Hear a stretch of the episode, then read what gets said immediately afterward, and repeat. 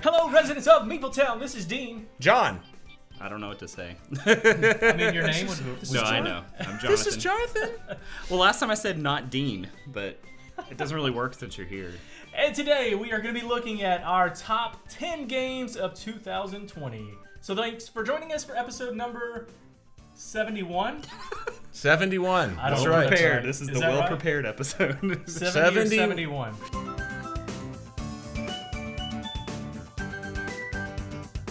That's right. What is going on, y'all? How's it going? Games of Fire. We're excited today because we're going to... There you go. That's the podcast, Dean. We're excited today because we're going to be doing... We're doing live. So this is a Meeple Town Live.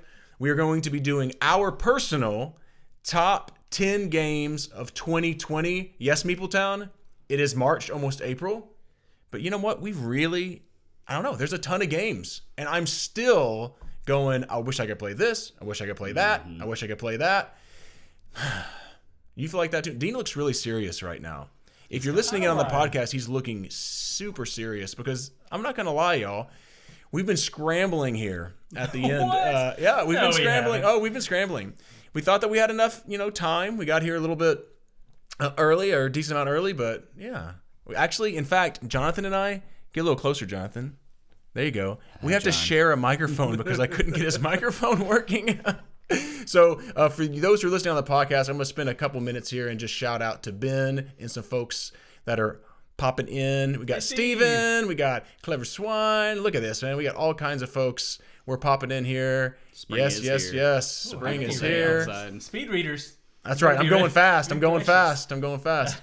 Uh, Yeah, oh, I forgot. Yeah, there we go. So, hey, what's up, everybody? You guys want to just dive in and do this thing? That's that's yes, what, I'm ready to go. Why I was looking so intently at my computer is because I was throwing the first game up there because I'm ready to go. All right, who's going in what order? Uh, Dean won the Schwazi. I won the Schwazi. Okay. So it's going to be me and then you and then Jonathan. Yep. All righty. That means I'm the anchor. That's You're the anchor. You're batting cleanup? Yeah. Is that right? Yeah, oh. That means that the best game hey, overall gets cl- to be said last. Get so. a little closer. Oh, I'm have, sorry. There you go. We got we got to get a little closer. Eric, should I put my arm around you? I, I would prefer yeah. that, actually. I don't know Can't tell you how thankful I am to be on this end of the table. I'm ready for my number ten. I'm ready to go. Are we supposed to do the COVID disclaimer? Like, just so you We've know, all had COVID. We've all so had COVID, close. so we're, you know. Some of us more recently than others. Yes, that's true. Um, yeah, I've actually even had my first dose of the vaccine. So, so like Clever Swine said, nice deep fake of Dean. So we just want to say that because yeah. So nice those man. we do need it. Let's t- hit that up for one second before we do this list, Dean. For those who are listening on the podcast, we, you know, Jonathan and I did the last podcast. Mm-hmm. Dean has been out with COVID for a while, so bad to where when he finally got back this week. He was late to our get-together because he took the trash out. That's how bad it was for you, huh? What? You said that you got winded taking the trash out. Oh. Look, he, oh, I did. Oh. I did get winded taking the trash Look, out. Look, you know what I just I did? I also have some COVID what? fog going on, so I'm not exactly remembering everything that I've said. I just caught Dean in a lie. So it really wasn't the fact that he was taking the trash out. What it was, it, it was something else entirely. So he's like, "What are you talking about?" Mm-hmm. He just made an excuse. COVID brain. Can I talk about number? Wait, wait, wait. Before I need a disclaimer. I always put a disclaimer on my list every time. My disclaimer this time is we have waited so long because I haven't wanted to. I, I've wanted to play more and more games, but unfortunately, I still have a list of twenty twenty games that I haven't got to because. Stupid COVID took away from some game time. So there's yeah. there's some, especially that are going to be on Jonathan's list, that I'm going to make some comments about that I, I think probably could have very well made my list had I had a chance to play them. So actually, I think there's two that would have one hundred percent made That's probably list. right. That's probably right. Maybe even, maybe three. We'll talk about them as we go. Yeah. My number ten, we ready? Yep. So let's add this to the stream. There it is. It showed Jeez. up. Number ten is Pan Am. Boom. Pan Look Am. At- Pan Am. What? You know, on the podcast they can't hear, but uh, the way that we, the StreamYard is doing. Hold up, let me see here. The live stream, you guys are off of the live stream basically. You guys have to get in really close. Oh, that's fine. You just need to here, listen to me right I'll now. I'll just move the camera back and forth a little bit. This is really technological. There we go. It's okay. It's all right. You'll you'll be able to see me at oh goodness. Uh-oh. Uh at I think this is the closest me and John have ever been. So Pan Am, here are the reasons that I like it. Let me. I, I've realized something about myself in thinking about my gaming over COVID. Route building is something that I enjoy in games. I've realized about myself. I, I like Ticket to Ride. I know uh, Jonathan really doesn't like it. No. Um, not a game that that you know some gamers really like, but I found myself really liking some different route building games, and this is one of them. But that's not the only reason I like this game. There is auctioning in this game. There are events that come up in this game. There is stock buying in this game, and, and that's the whole purpose of the game, is whoever's going to have the most stock. Now, John and I talked about this beforehand. We both really don't like the last round event especially. Um, that's correct. That is the thing that drags this game for me more. I think this game would be maybe even higher up on my list if uh, if it didn't have, if there was a different way of doing that last round event. Um, because it, it can really throw you off and can have a huge impact on the game and who's going to win the game. Could you house rule that out? You probably can. I'm sure you can, but we haven't done it, and I I try not to, especially when I'm looking at like rating and ranking games and stuff. So anyway, that is uh, Pan Am. Love this game. My number ten. I liked Pan Am. Did you play this one? Yeah. And yeah. Actually, I forgot this was a twenty twenty game because I played it pre-COVID. Yeah. And that was so long ago that... feels like a different lifetime. Did you like it or no? Yeah, it was a, it was like a seven and a half for me. It was yeah, really good. good. I, it's probably the best Target game. I'd have to think about that for a minute. But it's, it's probably yeah, my favorite game that you could get. Like you need to get closer to the mic, Jonathan. There you go. Store. It was the Funko game, right? Is that um, is that who did this? I'm not looking at it right now. I don't remember. Um, it is definitely. Uh, it was a Funko game. Yeah, it is a I thought Funko that's right. game. So it's. It's up there with, and they've done some really good stuff. Prospero Hall is the one who designed this. It's, yeah. it's listed as Prospero Hall. Yeah, it's my favorite Prospero Hall game. I liked it. It actually was kind of borderline for me. For me. I didn't like that last round, though, like you said. It well, was... and I've only played it at two players, and sometimes it's hard to judge games like that. Like, I feel like it, it was one of those that could have been better with a higher player count, too. But... There you go. All right, so we got that. But also, before we move on to my number ten, oops, I clicked on the wrong thing. Hey, Jonathan's mom is, is commenting. How about that? Hey, Mom. Hi, Jonathan's mom. Hey, Jane. How you doing? That's awesome. Hey, Jane. And um, Emilia wants to know what's in my red solo cup that I have going on. Yay. No, actually, it's a protein shake because I'm getting I'm I just went to the gym. And I'm getting that, massive. Yeah, John Monk is constantly talking about how he's getting jacked. It's really lately. That's the problem that we have with being so close quarters today is like my shoulders are getting so huge that hardly anyone can fit in the screen anymore. I think you good. Say next to the broadest shoulders. It really, it really is. It really is a protein shake. See all that nastiness. Hey, all Jonathan, right. That's a great shirt, by the way. Oh yeah, that's a, is this that a Meeple Mountain shirt? Meeple Mountain, that's right. Uh, Tennessee flag, but instead it's Meeples. Yeah, I love that shirt. So my number ten, we better get through this, huh? Okay, yeah, we've got through one so far. My number ten is My City. Actually, um, it's one of those games that you know I think I gave it about a seven and a half out of ten. Uh, whenever we did this, I did. I know what I what I gave it. Um, But it's one of those that I, I, it's just so easy to get to the table. Jonathan mm. and Dean, we were all talking about this beforehand, um, that we just really like games that we can get to the table with anyone. I can get this to the table with anyone. It's a good polyomino game. I like how you got the legacy uh, piece going in this game. I think that's really, really nice. Um, yeah, and like I don't think it, I'm showing any spoilers. It here, gets no, way. It gets progressively harder. Like it starts off super easy, and then the more and more you play. Have you played this one, Jonathan? I haven't, but I I heard some people talk about it, and I guess the thing that intrigued me was that they were saying that it's an easy game to sit down and play like ten times in a night. Yes. Well, okay. Here's the thing, we planned on playing. You remember this? We planned on playing through like the entire game. We said we can do this. We set aside like hours and hours.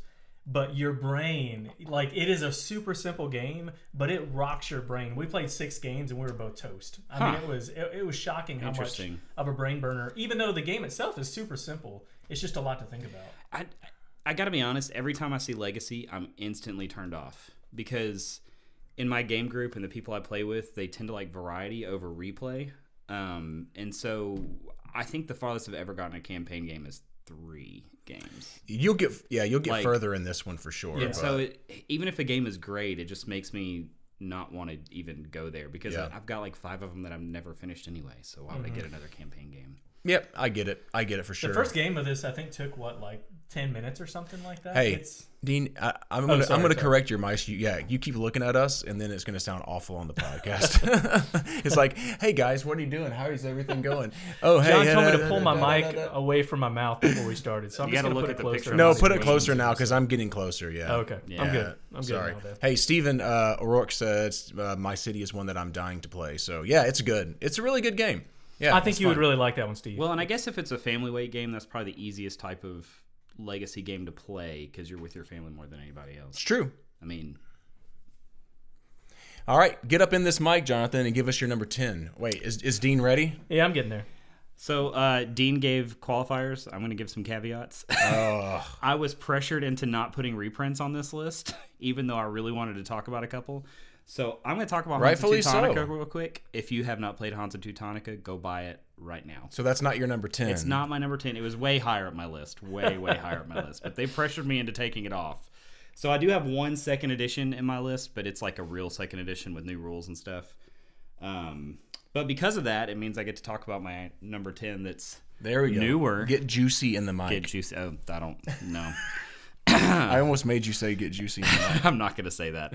Um So my number ten is Tidal Blades. Uh, this was a Kickstarter that we waited on for like two years. It was really, really behind, but is one of the prettiest games I've ever seen. Not not just the box art. The box art is gorgeous. It's got that whole like Caribbean vibe. Um, it's kind of a comic book-y style art by Mister Cuttington, which I found out was actually a husband and wife team. I didn't know. Really? That. Huh. Okay. Um, they just go by Mister Cuttington, which is kind of interesting. But they kind of created this whole world, and then they built a game around it. There's actually going to be a second Kickstarter here soon for an R P G, for those of you who like R P Gs. They've created this whole this whole world for it. Um, but the, the pieces laid on the board are beautiful. It is a huge table hog, like one of the biggest table hogs I own, both the box and the game itself out on the board. But really? It's one of the biggest table oh, hogs? Oh, my goodness. Wow. It's so big.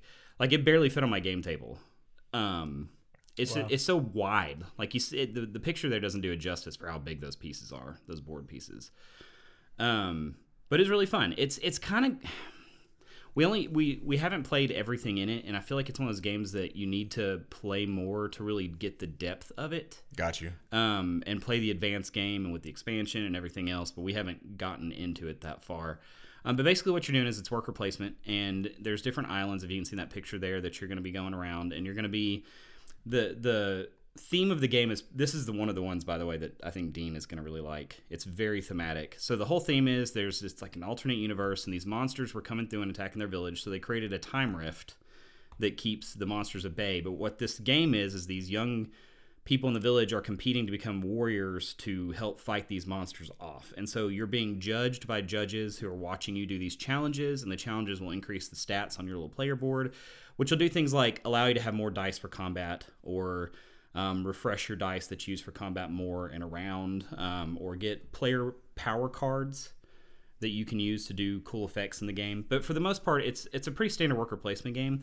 If I was going to compare this to one other worker placement game, so so many, it's it's a little it's got a little Champions of Midgard to it, because it's definitely and you like Euro. Champions of Midgard for I sure. I do, yeah. So does my family. Um, it's it's got the whole Euro mechanisms, getting resources, spending those resources, going to worker placement spots, but it's also got dice combat. Um, but there's lots of mitigation for the dice combat, lots. There you go. Um. So yeah, it's a really good game, very solid. Um, I don't know why I'm not that interested, because it's too thematic. I feel like it's not going like to be good. You didn't like Champions that much. Yeah, I mean it's okay. I'm okay right, with but it. But if you're okay with the game and somebody's like, it's just like this game, you're not going to be like, that's true. Yeah, I want to play that. Great point. As Dean's pulling up his number ten, I'll pull up a couple comments. Uh, Emily said, I finished My City and like how the rules keep changing up. I agreed. Like there, it's yeah, fun. It's like, oh, exciting. What's going to happen here? And you know, and it's usually it's just really something small, and uh, that's actually quite nice. Clever Swine is talking about Table Hog Praga. That may or may not be on someone or everyone's list. Who knows? I guess we're going to find out what happens. I don't like Vladimír Suchý. What game all. is that again? All right, Dean. So why don't you go ahead and do your number ten, nine? Nine. There we go. It's really not that difficult. We're going literally in order down the down the line here. All right, my number nine is a game that John for sure has no interest in. Uh, I don't know about Jonathan. Maybe. Um, Jonathan is more into thematic games than what John is for sure.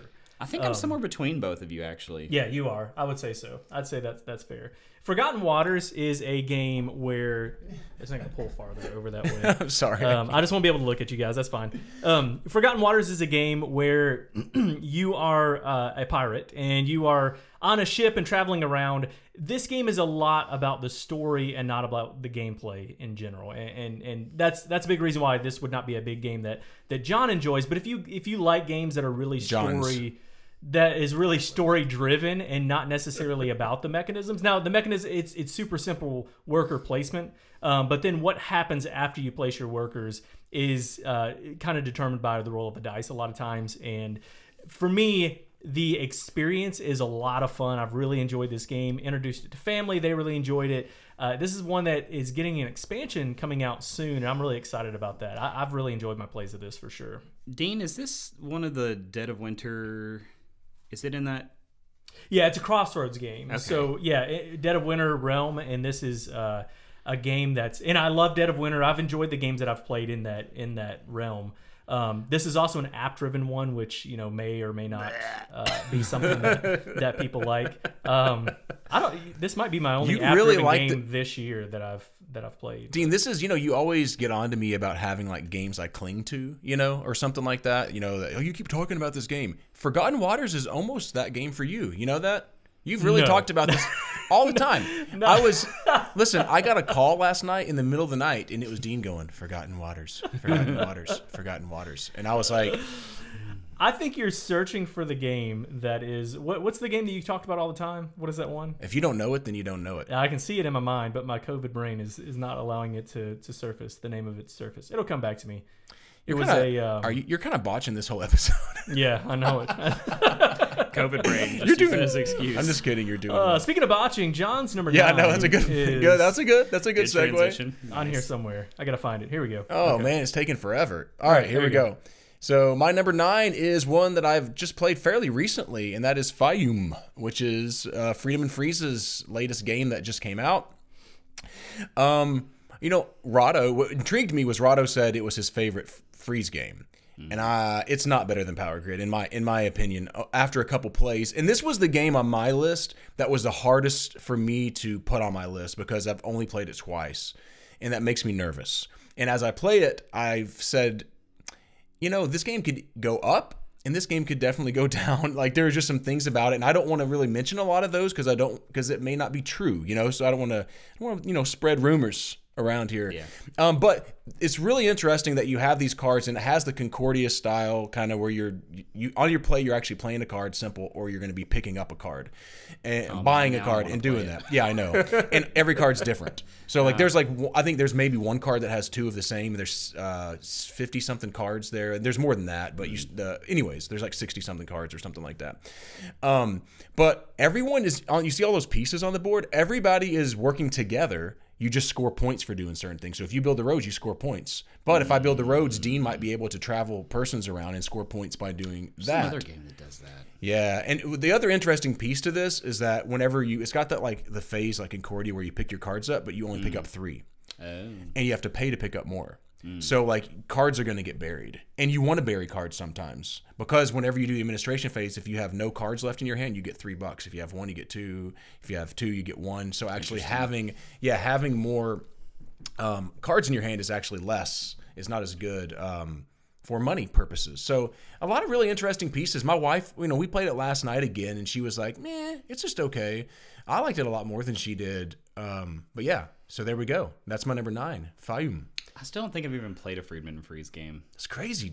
That's no, crazy. No, no, no. We played that something Fear, the little card game that like you don't actually read that. the rules beforehand. Yeah, we played that at um, it, at the Game Point Cafe. Yeah, right? Goodness, yeah. I've got COVID brain too. That's gonna be my uh, excuse. I think Jeez. it's called Fear, actually. If yeah, I remember Fast right. Forward Fear. That's yeah. What it's Fast called. Forward is the series of them. Yeah. Um, that was a neat little game too. Not, I mean, you know. For what it is, I thought it was. It was we could play it in three minutes. It's fine. Yeah, yeah. Steve's popping on to say that they, he loves our content. Thank you very much. Bought Project Elite after our playthrough. Wow. Look at so that. There we go. Ah, how about that? Anyone Did else? You like it? That's true. Hopefully, anyone else that wants to give us comments about how much they like us, we'll pull that comment up on the screen and we'll talk about it on the podcast. John likes that validation. I, I must have. I must have this. Oh, my goodness.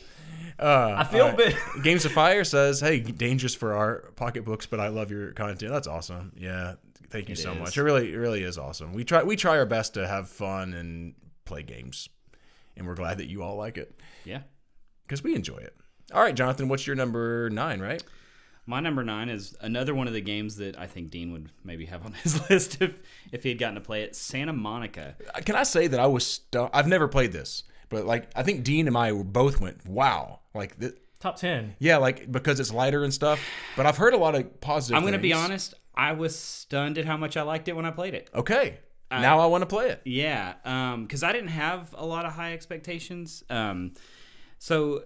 I got to play this with a buddy of mine, David. Uh, he had bought his copy, and I honestly, I, I really, I went into it with like literally zero expectations. I thought it was a cute little game. You know, it's drafting. I was like, okay, it's not going to be long. Even if it's not good, I can get through this. Like, did you buy this, or did someone else? No, no, it? no. Uh, David. You said David. That's what I thought you just said. Yeah, sorry. And he, uh, and I got it. I got it for Christmas this year because I liked it so much. But wow, um, it is. It is basically a Feld. So if you like point salad games or you like games, if you, if you look at those cards right there, you can see all the little scoring at the bottom. Almost every card either scores for you or gives you something that would score on another card. So basically all you're doing is drafting from a little uh, three-card tableau, and you're placing them on either on your beach, on the upper part there, or on your, um, what is that called, boardwalk on the bottom. And you're scoring for things like adjacency, um to other similar types of buildings, or you're scoring based on where you get your visitors. You get little meeples there, and they some of the cards you play will allow you to move them around. And then you can get these little sand dollars, and every game you're going to have different abilities that everybody can use by paying those sand dollars. But also some of the cards score for sand dollars in your tableau. I like that you're paying with sand dollars. Yeah, that's pretty cool. Yeah. um It's just an excellent game. It's one of those games that All you right. can play in thirty minutes and teach anybody, but still has enough depth that if you're like somebody who's into heavier games, that you're not going to be bored. Yeah. Um, and I didn't feel like... One of my big pet peeves is if you're playing a game and you feel like the choices are scripted. Because a lot of times, lighter games, that's the problem. You don't feel like you have enough agency. But in this game, you feel like you have a lot of decisions, because you could take multiple of those cards and make them work for you. It's just, yeah. can you make them work better for yourself than your neighbors? There you go. So that's yeah. I'm I, I like the look that. of that too, Jonathan. It's yeah, a pretty yeah. cheap game really too, cool. isn't it? It's not that expensive. Yeah, it was like thirty, thirty-five yeah, dollars, something like that. That seems like a one I'm gonna have to. Pick and up. One that they could expand, just like a Seven Wonders. Like it, it has so much room for, and it's A E G, so they're gonna. I'm sure. You sold me on wanting to play this for sure. I want, I want to check that one out. There you go. Emily C says, "Love y'all." Extra validation points, and I love the y'all since yeah. you know we're from Tennessee. You can have so all those points, by the way. And uh, Board Game Night agreed. Love your chemistry and positivity. So in my positivity, sh- John's tearing me in down. My shallow, in my help me. in my shallow request for like compliments, Meeple Town is appeasing that. I, I appreciate that. Yeah, we appreciate that. Dean, what's your number eight, my friend? My number eight is probably gonna get. It's probably gonna get some uh, some beat down from John and Jonathan maybe. Because it's so low. I, I think this may be higher on somebody else's it's list. Solo? If you're listening on the podcast, I just raised my red Solo cup in the air. Bonfire is the, I think, second Feld that came out in twenty twenty. Um, the other being Castles of Tuscany, which I, I enjoyed.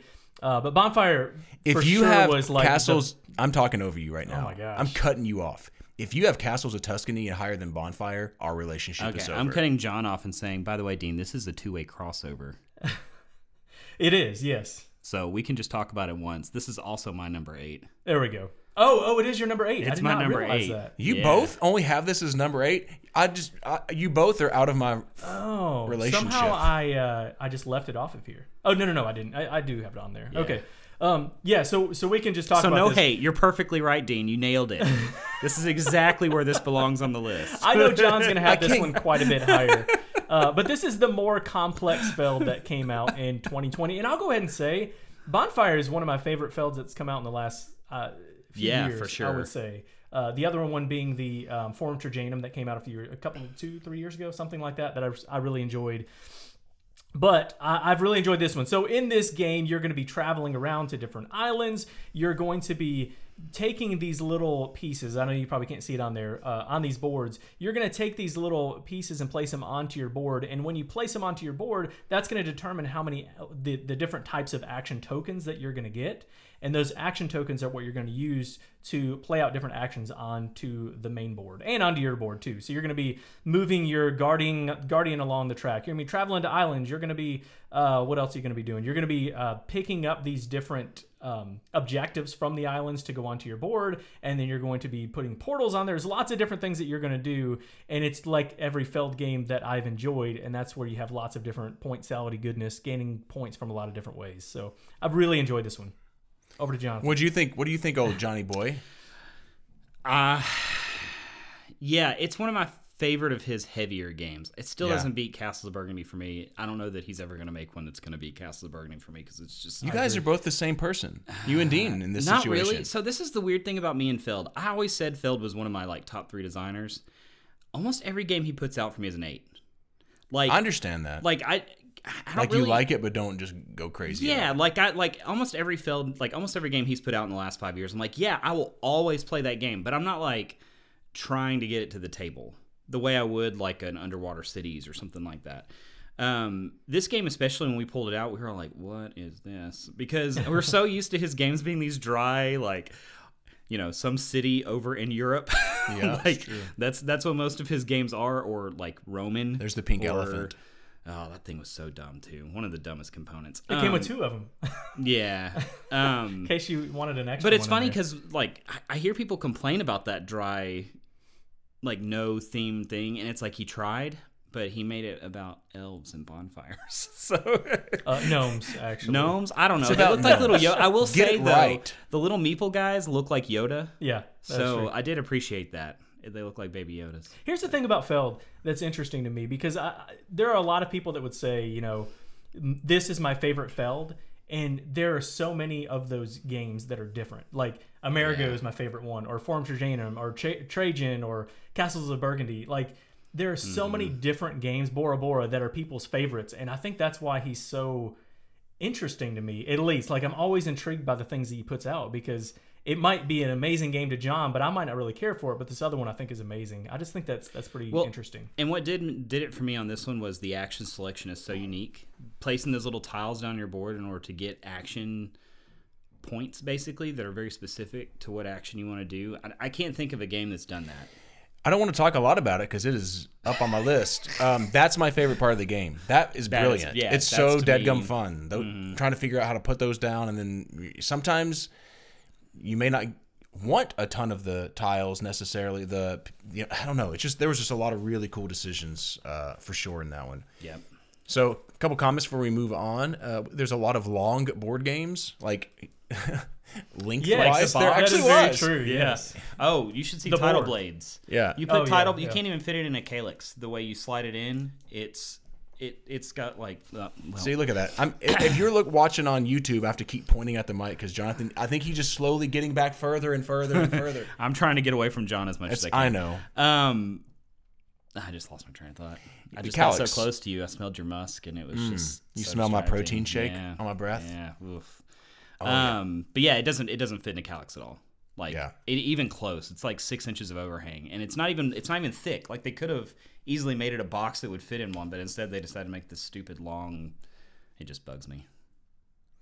I won't so I don't know John's number eight, by the way. That's yeah, I'm, I'm no, pulling, no, it's my... So, so Clever Wine says, I need to pick this up, but I know more money. It's true. Nailed it. All right, that's my number eight. My number seven is needs is, needs to be slid in there, Dean. I forgot. I didn't give Dean all my numbers correctly. So Dean, go ahead and is it is it? No, it's your number eight. I just did my number eight. Jonathan and I have the same yeah, yeah, number this, eight. So we kind of skipped yours. You know, I usually get a, I get a, you off. I know. I know. And by the way, if you're watching on YouTube, we do want to apologize for having to swivel the camera back and forth. Dean deaned bringing the wide angle camera. He didn't bring it. And so, and so, and so we've got our, we have ours on a on a swivel here, and so we're moving it back and forth. If you're on the podcast, you don't care because you're not looking at us. They were not prepared for three people. Yeah, no. I messed up the camera. John messed up the mic. We're okay though. We're we're making it work, right? Yeah, sure. So a couple things I'm gonna bring up before I do yes, mine real quick. Uh, Carpe Diem. Steve brings up. Yeah, that was a really that's that's a good Feld. Um, yeah, I like unfortunately they screwed up the edition so much. They've already got a third one coming out. Yeah, it's a two-year-old game and they're making a third edition of that game. I just just a little silly. Loves your um your Meeple Town swag there. So I guess I need to not. We're trying to do Pick a better it up online. Yeah, we're, that's true. Meeple Town Games dot com. You can check it out. That's our that's our swag. We're trying to do a better job of not jumping all around for those who listen to the podcast, because my wife at one point said, hey, your lives are really fun to watch live, and they're okay to listen to, uh, but they're not the best. So if I if I don't uh, if we don't respond to every comment and stuff, that is why. But I do want to say, because we're talking about Feld. This is a perfect comment. Yeah, Steve, yeah Stephen, uh, it says, Feld games are so good in many ways, but immersive themes not so much. And perhaps... those are the last two points needed to make the eights mm-hmm. into tens. Yeah, maybe. Yeah, I, yeah. That that could be right. For me, it doesn't, and that's why Feld's probably higher on my list than these guys. Yeah, because I don't need. I don't feel like I. I don't need that to enjoy it, but I understand why you do. So I've, that being said, I think I have five games in my top fifty that are Feld's. I think he deemed it. he deemed it. Yeah, yeah. That, John. John coined that term. Mm-hmm. That's true. It's like it shrewded it. And then speaking of speaking of deemed it, John John Shoulder is pushing. Sent me Dean his list, but he sent me nine games, so I have no idea what your number eight is. My number eight is that. Oh, it is. My that. number eight's okay. Paris. Okay, all right. So my number eight is a Kiesling Kramer game, right? That's right. Dean, are you gonna get that up on the screen, dog? Yeah, I am. But you sent it to me in the wrong order, so it's taking me a little bit of time. Wow. All right. So, anyways, I'll just start talking about Paris. Uh, Paris is a really good game. It was one that you know I was I was looking forward to it, um, and it kind of it met my expectations. You know that I was thinking I'll. Uh, this is one, Jonathan, you have not played, I right? I have not. No. Yeah, and it's sad because I love Kiesling and Kramer. Yeah, I'm gonna I'm gonna put Dean on the camera over here because Dean, is this one on your list? It is. Yeah, it's a, okay. It's a couple up from now. Okay, because I was I was gonna say.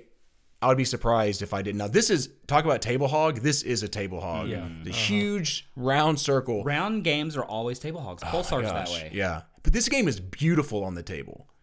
Dean, I yeah, love Yeah, sorry, that's a digital copy. Here we go. There Here's you go. A... It's the color, and that color yeah, does not really nice. do it justice, but it's like this beautiful, like tealish, bluish, whatever color, a kind of mixture between those. It's really good. But I mean, this game is about, you're going to take a key and you're going to put it on one of these six districts, or you're going to take it from that district. I mean, from the key place in that district and actually put it into one of the, what are those called, Dean? Neighborhoods, shops? Boroughs, I think. Boroughs. I don't remember. There, and there's six of those inside each district. And it's basically area majority at the end of the round. Who I mean, the end of the game, whoever has the most points in those sections is going to score points there. But there's this giant rondelle that goes around. And what's really cool about this is you can never go around the rondelle more than once. Mm. So, like, you have to make those decisions. Do I want to jump ahead and grab that tile? Because that's got really great in-game scoring for me. But then I miss this score, and I miss this tile.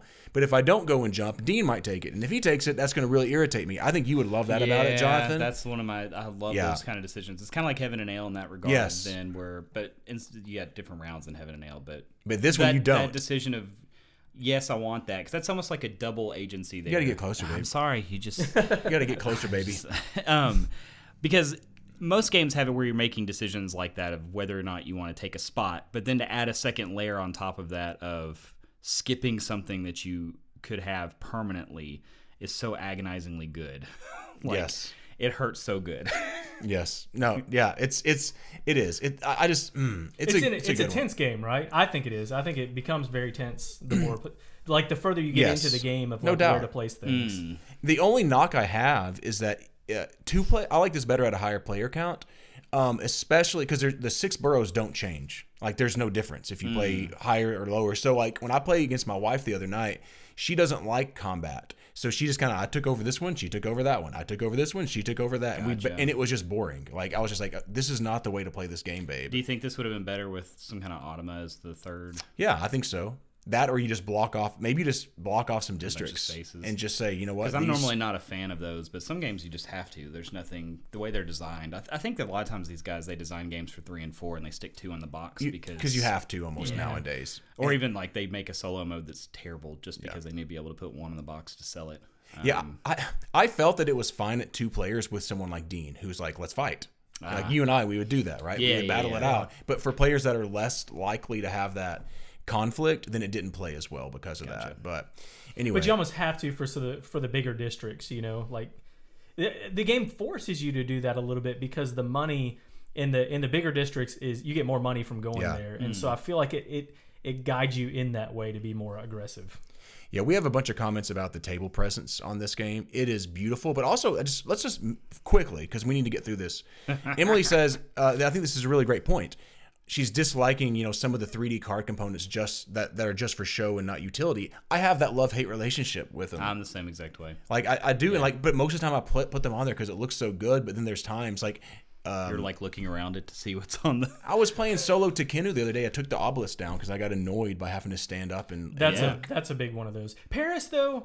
It has almost zero table presence without that one arc, though. You know what I mean? Like, yeah. there's no, there's no three D elements in this game. Everything's laying flat on the table. Yeah. But also, you can take that off, and it has the cardboard piece on the board, so you don't have to use it. I will say Barrage did it well, even though they, they messed up the production of that game big time. The having the water, or the, like, what is it, a COVID brain.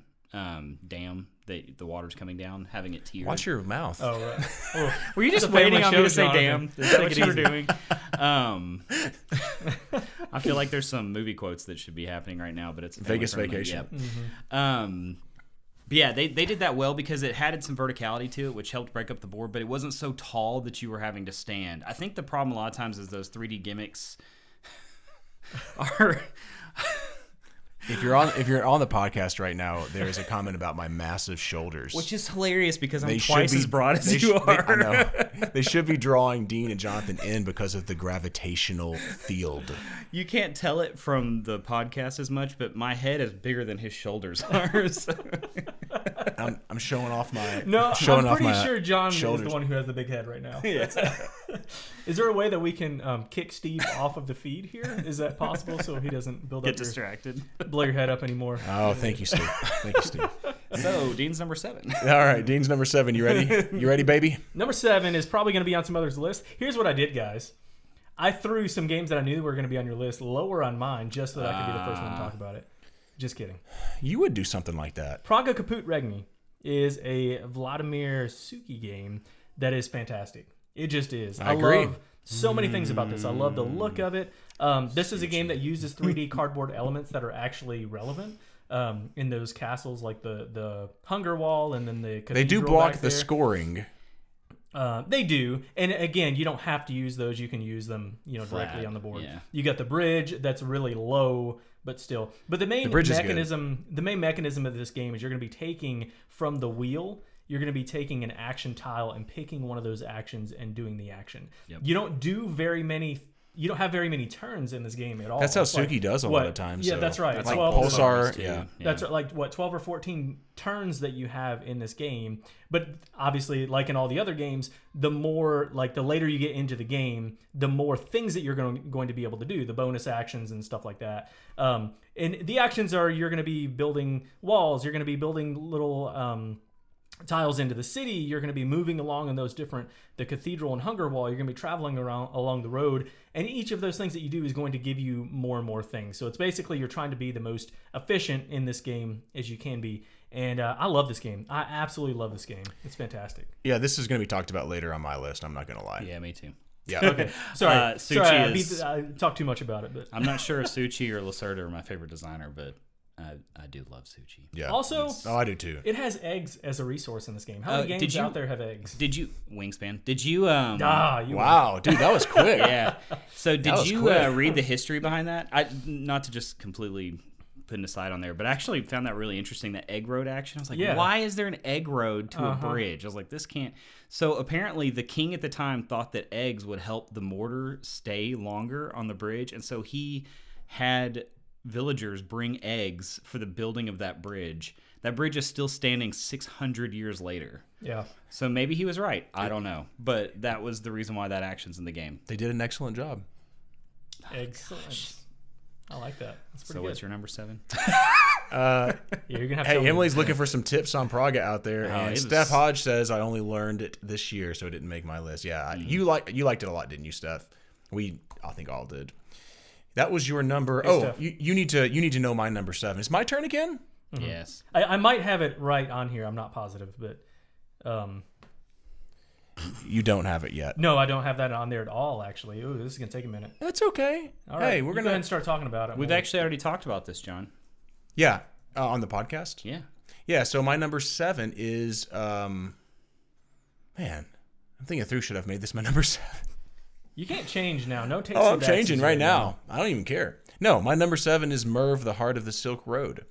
Um, what I, and that's a Fabio uh, Lopiano game, and he did Ragusa, which I did really enjoy. I really did, and I know that that's that's different than some other. I, I don't know. Some people I know either love or hate Ragusa. It's pretty simple, but I love Ragusa. How you can. I'm not talking about that, but it's easy, super easy to teach, and you can play it with a lot of people. Uh, this is kind of cranks it up a notch, you know, from yeah. Ragusa. So this is going to be more of a gamer's game, but I really like it because my wife liked it. I mean, that we talked about yes, that. Yes, it helps. It really it helps. helps a lot when your family likes a game. It's it's kind of in that like just straight up medium weight Euro it game, is, and it's just like Praga in that you, you have twelve actions. Yes, and that's it. I I like games like that. Yes, I don't I don't know what it is. You feel like you can't do everything in a good way. Yeah. Ah. Yep. So it makes it makes a game that may not have as much replayability have replayability because the next time you might do a whole different path than what you did the first time. Yeah. Yeah. Yeah, for sure. Yeah, this is I mean, I really like I love the way that the buildings work in the middle. Yep. Like the way you're working off other people's things and stuff like that. It's just so cool. You have these different tracks that you can go up and you know, even do a little I don't like set collection generally, but you know, if it's part of the game, I'm fine yeah, with it. Yeah. And so I like it. It's got a little set collection. So you there's four I think four different things you can kind of do. You can't do them all. So like what am I going to do? You know, what what am I going to focus on this game? And I just I think it's fun. You know, it's it's it's, it's not a mind-blowing game, but it's a yeah. solid it's a really solid game and it looks beautiful on the table. Ian O'Toole did the artwork. Osprey Games always does a really, really good job. So it's just one I think I'm going to find myself. Um, yeah, I'm just going to keep finding myself playing. And I, I'll probably talk about this later with another game, spoiler alert, that's on my list. But Ian O'Toole, like, so there's artists that I like their art better. Like, uh, who did Everdale again? Andrew Bosley or Michael Menzel. Yeah. But Ian O'Toole's art is the most functionally beautiful art yeah, in the industry. Yeah, it's so slick. Like, clean. His the graphic design that goes along with it and the way it he pairs those together make games that look more complex easier to play. There you go. Which is yep. awesome. It's true. So Steph's not a fan of his games, but likes Zapotec, which was on my list of top ten. So I'll be interested that if she hasn't liked his other ones, what he did so much different. Or uh, Steph, I don't know if you have time to respond to that. I'd be curious to know like what's different about that because yeah, his games too. Have like some similarities and stuff. Anyway, um. Let's. Uh, Clever Swine also corrected us that it's sixteen actions. Dean, correct. Dean was deaning the nailed it. I, I actions. Four plus uh, two is what I was going for, and that to equal yeah, sixteen. There you go. It's my turn to, to do. Six not Dean's. Plus ten. Back over here. Oops, sorry. sorry, Jonathan's correcting my swivel of the yeah thing. All right, Jonathan, give us your number seven. My number seven, I have a feeling, is going to be uh, quite a bit higher. Much higher on my list. Other people's lists. Um, speaking of not failed, failed to games. Yep, that's the film um, game. This is Feels basically like a point salad.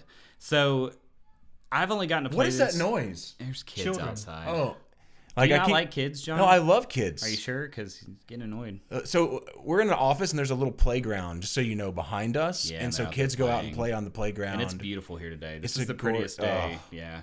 Yeah. Um, Sorry to interrupt. I keep interrupting you. Yeah, I know. You said that, you know, we just because our names are similar doesn't mean that you get to speak when it's my turn. I know, you're right. Sorry. I'm um, sorry. So this is Tawantinsuyu. Oh, I don't even know really where to begin. There's so much going on in this game. Um, it, it's really like one of a like a heavier Feld worker placement game. And so what you're doing is, if you see on the board right there, there's a center area where you're going to have a what is he called? Like a pre- high priest, I High think. priest. It's a high priest. Mm-hmm. Yeah. And so you can either do actions moving your high priest around that clockwise, one or two spaces, which do like this really cool comboing effect that will use what engine you've already built to do things. Um, or you can send workers down the Pentagon, whatever that thing is. The, yeah. Um, it's, the, it's the different terraces. Terraces. There's I'm so bad three at the terraces. Terminology in games. Terraci. I think it's the Terraci. Um, You better be quiet or I will hit you in your terrace eye. That's pretty good. That's not bad. All right. So they uh, where you're placing them, though, it's interesting. Unlike a lot of worker placement games where you're just putting on one spot, you're putting it between three spaces. Um, and whether or not you get to activate one, two, or three of those or even more is dependent on the type of worker you place and how you place it. Yeah. So that is a really good little brain burnery thing. So for instance, I love that. The yellow guys, if they're the first one in a section of the board, you get an extra action, which means if you place it between three actions instead of just getting the one, you get a second one. Um, the blue ones, there's spaces that are colored on the board. So if you put a blue guy on a blue space, that will give you an extra one of those actions. et cetera, et cetera. Um, and so the things that you're getting from them are not overly exciting. It'll be like stone, or, you know, you get to build a tapestry, or you get to do some certain action. Yeah. However, the decision of where to place these and how to maximize those actions is what makes this game so good. Good. Yeah. Oh my gosh. Um, I will say, but it didn't hit. It's not. It's not that high up there. So you got. You got to give us. Give. Give me a. Give me one or two reasons, or or do you not? Ha- or have so, you just not played it enough? Or? So this year for me was nothing but eight and eight and a half. Like there were no games. There was one game. There's one game this year that blew me away. My two through twelve even could have been completely flipped around. So the Gotcha. fact that it's lower than yours is really not indi- indicative of anything other than I had to make an order. Yeah. So, and and honestly, I've only played this one once, and I only played it at two players, and I really think this would shine more at three and four. Yeah. Because when we played at two player, what we found is th- this is one of those games that's not round based. It's more of a like you get to trigger the end of the game. Yeah. And I we, like games like that. You don't. I do, but we literally maximized everything. The yeah. guy I was playing with is like me. We like to build those engines, and so we got up to the top of every track. We. Purchased every tapestry tile. Oh, we, yeah. And Dean we, didn't like that either because we, we played one game where it was the same way. Remember that, that yeah. one game we played? And, and frankly, yeah. he would have beat me, but he let it go on too long because he wanted to do yeah. all the things as well. Um, and that's what won me the game because I got to catch up because my engine built up better over time. You needed to end the game. Yeah, yeah. And you can do that, which is great. So it's it's not going to be such a big deal um, at two players if you're playing with not first-time players because knowing when to force the end game is a big part of this game. Yeah. Um, but I, I, I loved the first two hours of it.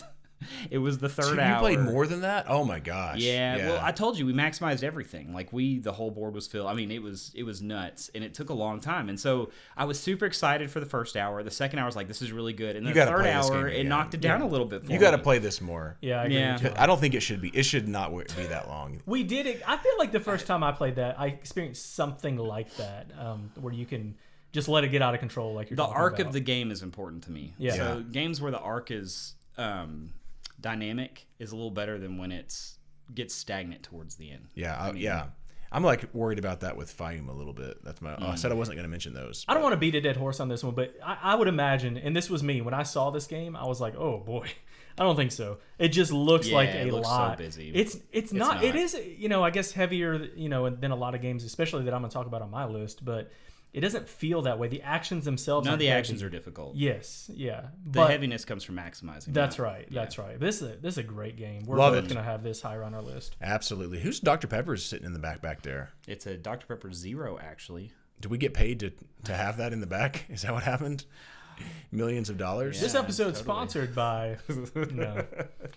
Maybe, maybe. Are they board gamers, Doctor Pepper? I, I don't know, but if you are out there, Doctor Pepper, and want to send us money, we'll take I'll it. I'll wear a Doctor Pepper shirt. On everything I do. I don't care. Days. I already have yeah. one. There you go. Do you?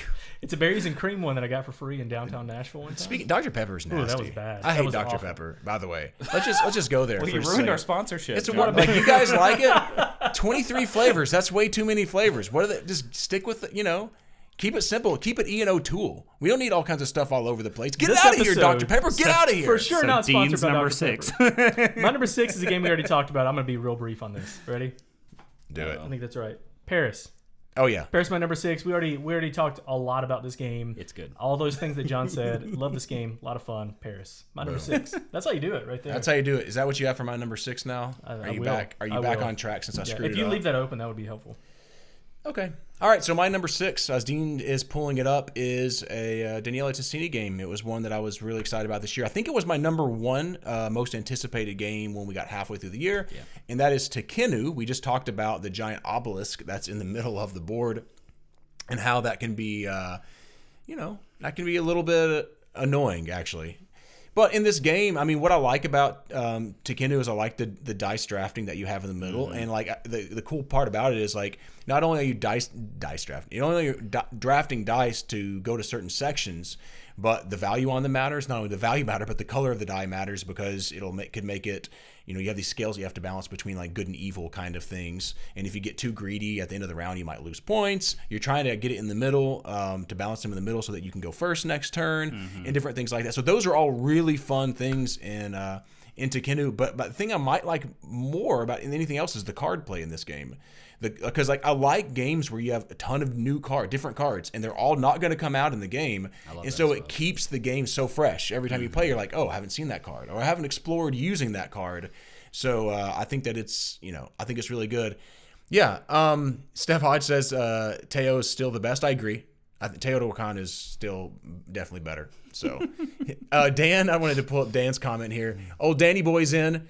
And it is weird seeing us so close, Dan. You came mm-hmm. in a little bit later, and unfortunately, um, Dean deemed not bringing a wide-angle lens. And so I'll just say that a couple more times.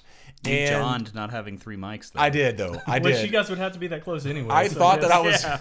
I thought I had the right... I, I, the mic that I brought, so I John'd it for sure. Um, I John'd it. I deemed it. We don't do that. Anyway, so, yeah, we both kind of made a couple of mistakes. But we're still... We're, hey, we're going. It's going good. Boom. Is it? Yep, that's your that's your. Tekhenu was good for me. It... He didn't like it because I beat him at it the first time. That is not true. Look at it, because there's a game that's going to be higher on my list in a minute that I got spanked at. Really? The first time I played, woof, bad.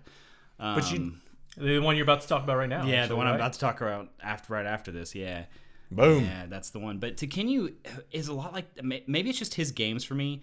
I tend to like them more with repeat plays, and I just haven't played it enough. I'm just laughing because if you're not if you're on the podcast. We're getting so many comments about my quote-unquote massive shoulders, and they're really not. No, John John is a slight fellow. He's in shape. But yeah, I'm trying to get even more in shape, but yes, I'm not a big guy. I think it's funny. That is the quote of the episode, I've by convinced the way. I've convinced everybody that fellow. I'm massive. He likes to wear really tight shirts so that it makes it all stand out, but you know. It's true. My shirts, I'm going to have to upgrade to a medium from a small, I think. Because I, I what's a small? I don't think I've ever worn one of those. All right, my Let's number talk six. About an extremely good game. Yeah, so Excellent. I'm kind of sad this isn't higher because two of my top ten all time are Vladimír Suchý games, and so anything he puts out, I'm just like instantly, I'm I'm gonna buy it. I don't even think about it. I just hit I hit buy it now. So uh, agreed. Yeah, um, and I think this game could go higher with more plays. I really, I really don't have a lot to add about what's like what how we've already talked yeah, about yeah. it. The the actions are great. What you're doing is great. The presentation is really good. It is a little busy if you look at the art on that. Yeah. Um, especially in the like the village spots where the buildings go, it's it's really busy. But a lot of like there was some, we were talking about that as we were playing this game, and I can't remember the other game we highlighted that has that sort of busy art. Oh man, um, that has that sort of busy art, but it's only busy until you've played it. Like, once you've played it, it, it doesn't bother you as much as it as it did the first time, um, where you're really trying to figure out what's going on. But yeah. I really like, like the action. Like Tawantinsuyu, kind of, right? Yeah, yeah, yeah, like Tawantinsuyu. When you look at it, it looks overwhelming. Tawantinsuyu, Kanyu? Is that what you just said? Yes, he did. Sorry. I made a mistake. Um, Sorry, John. Well, John made a mistake by rolling his sleeves up. So. Uh, there's a there was a there was a comment here that said that I should cut off the sleeves. So I've got my sleeves rolled up. Please don't encourage it. So now now I'm getting even more serious. And I might just take this way, shirt off. We're right halfway now. Through the episode. We're we're moving in that direction. So so uh, they turned off the A C to come in here, so it's getting a little warm too. Oh, that's right, like Steve. Is like Sun's out, guns out, baby. Let's do it. Let's go. Oh, oh. Actually, I'm making myself uncomfortable. I want to put the sleeves down now. The beer me strength right now. This is going to be the longest, silliest episode of Meeple Town. Oh, my gosh. Ay, ay, ay. Oh, oh okay. Well. Are we on the rails? Are yeah, we no, off the rails? No, definitely off the rails. Okay. All right. I'm sorry that my muscles are so massive they're distracting everybody. I'm pretty sure my muscles were that size when I was like twelve. Is, our, Dang it. Is our viewership going up or down right now? Because you know, uh, I think it went down a little, maybe. Okay, well maybe we maybe we scale back a little bit. Woo, Dean, would you like to take off your hoodie? Uh, and... we, uh... No, that, I'm actually good. That might help. I'm actually good. Number number five? Is that where we're at right yeah, now? We're it, on man. Five. Is my number five? We're only halfway there. Oh, my number five? Yep. I don't know. This is definitely not on John's. I don't think it's on Jonathan's either. I don't know if you've played this, Jonathan.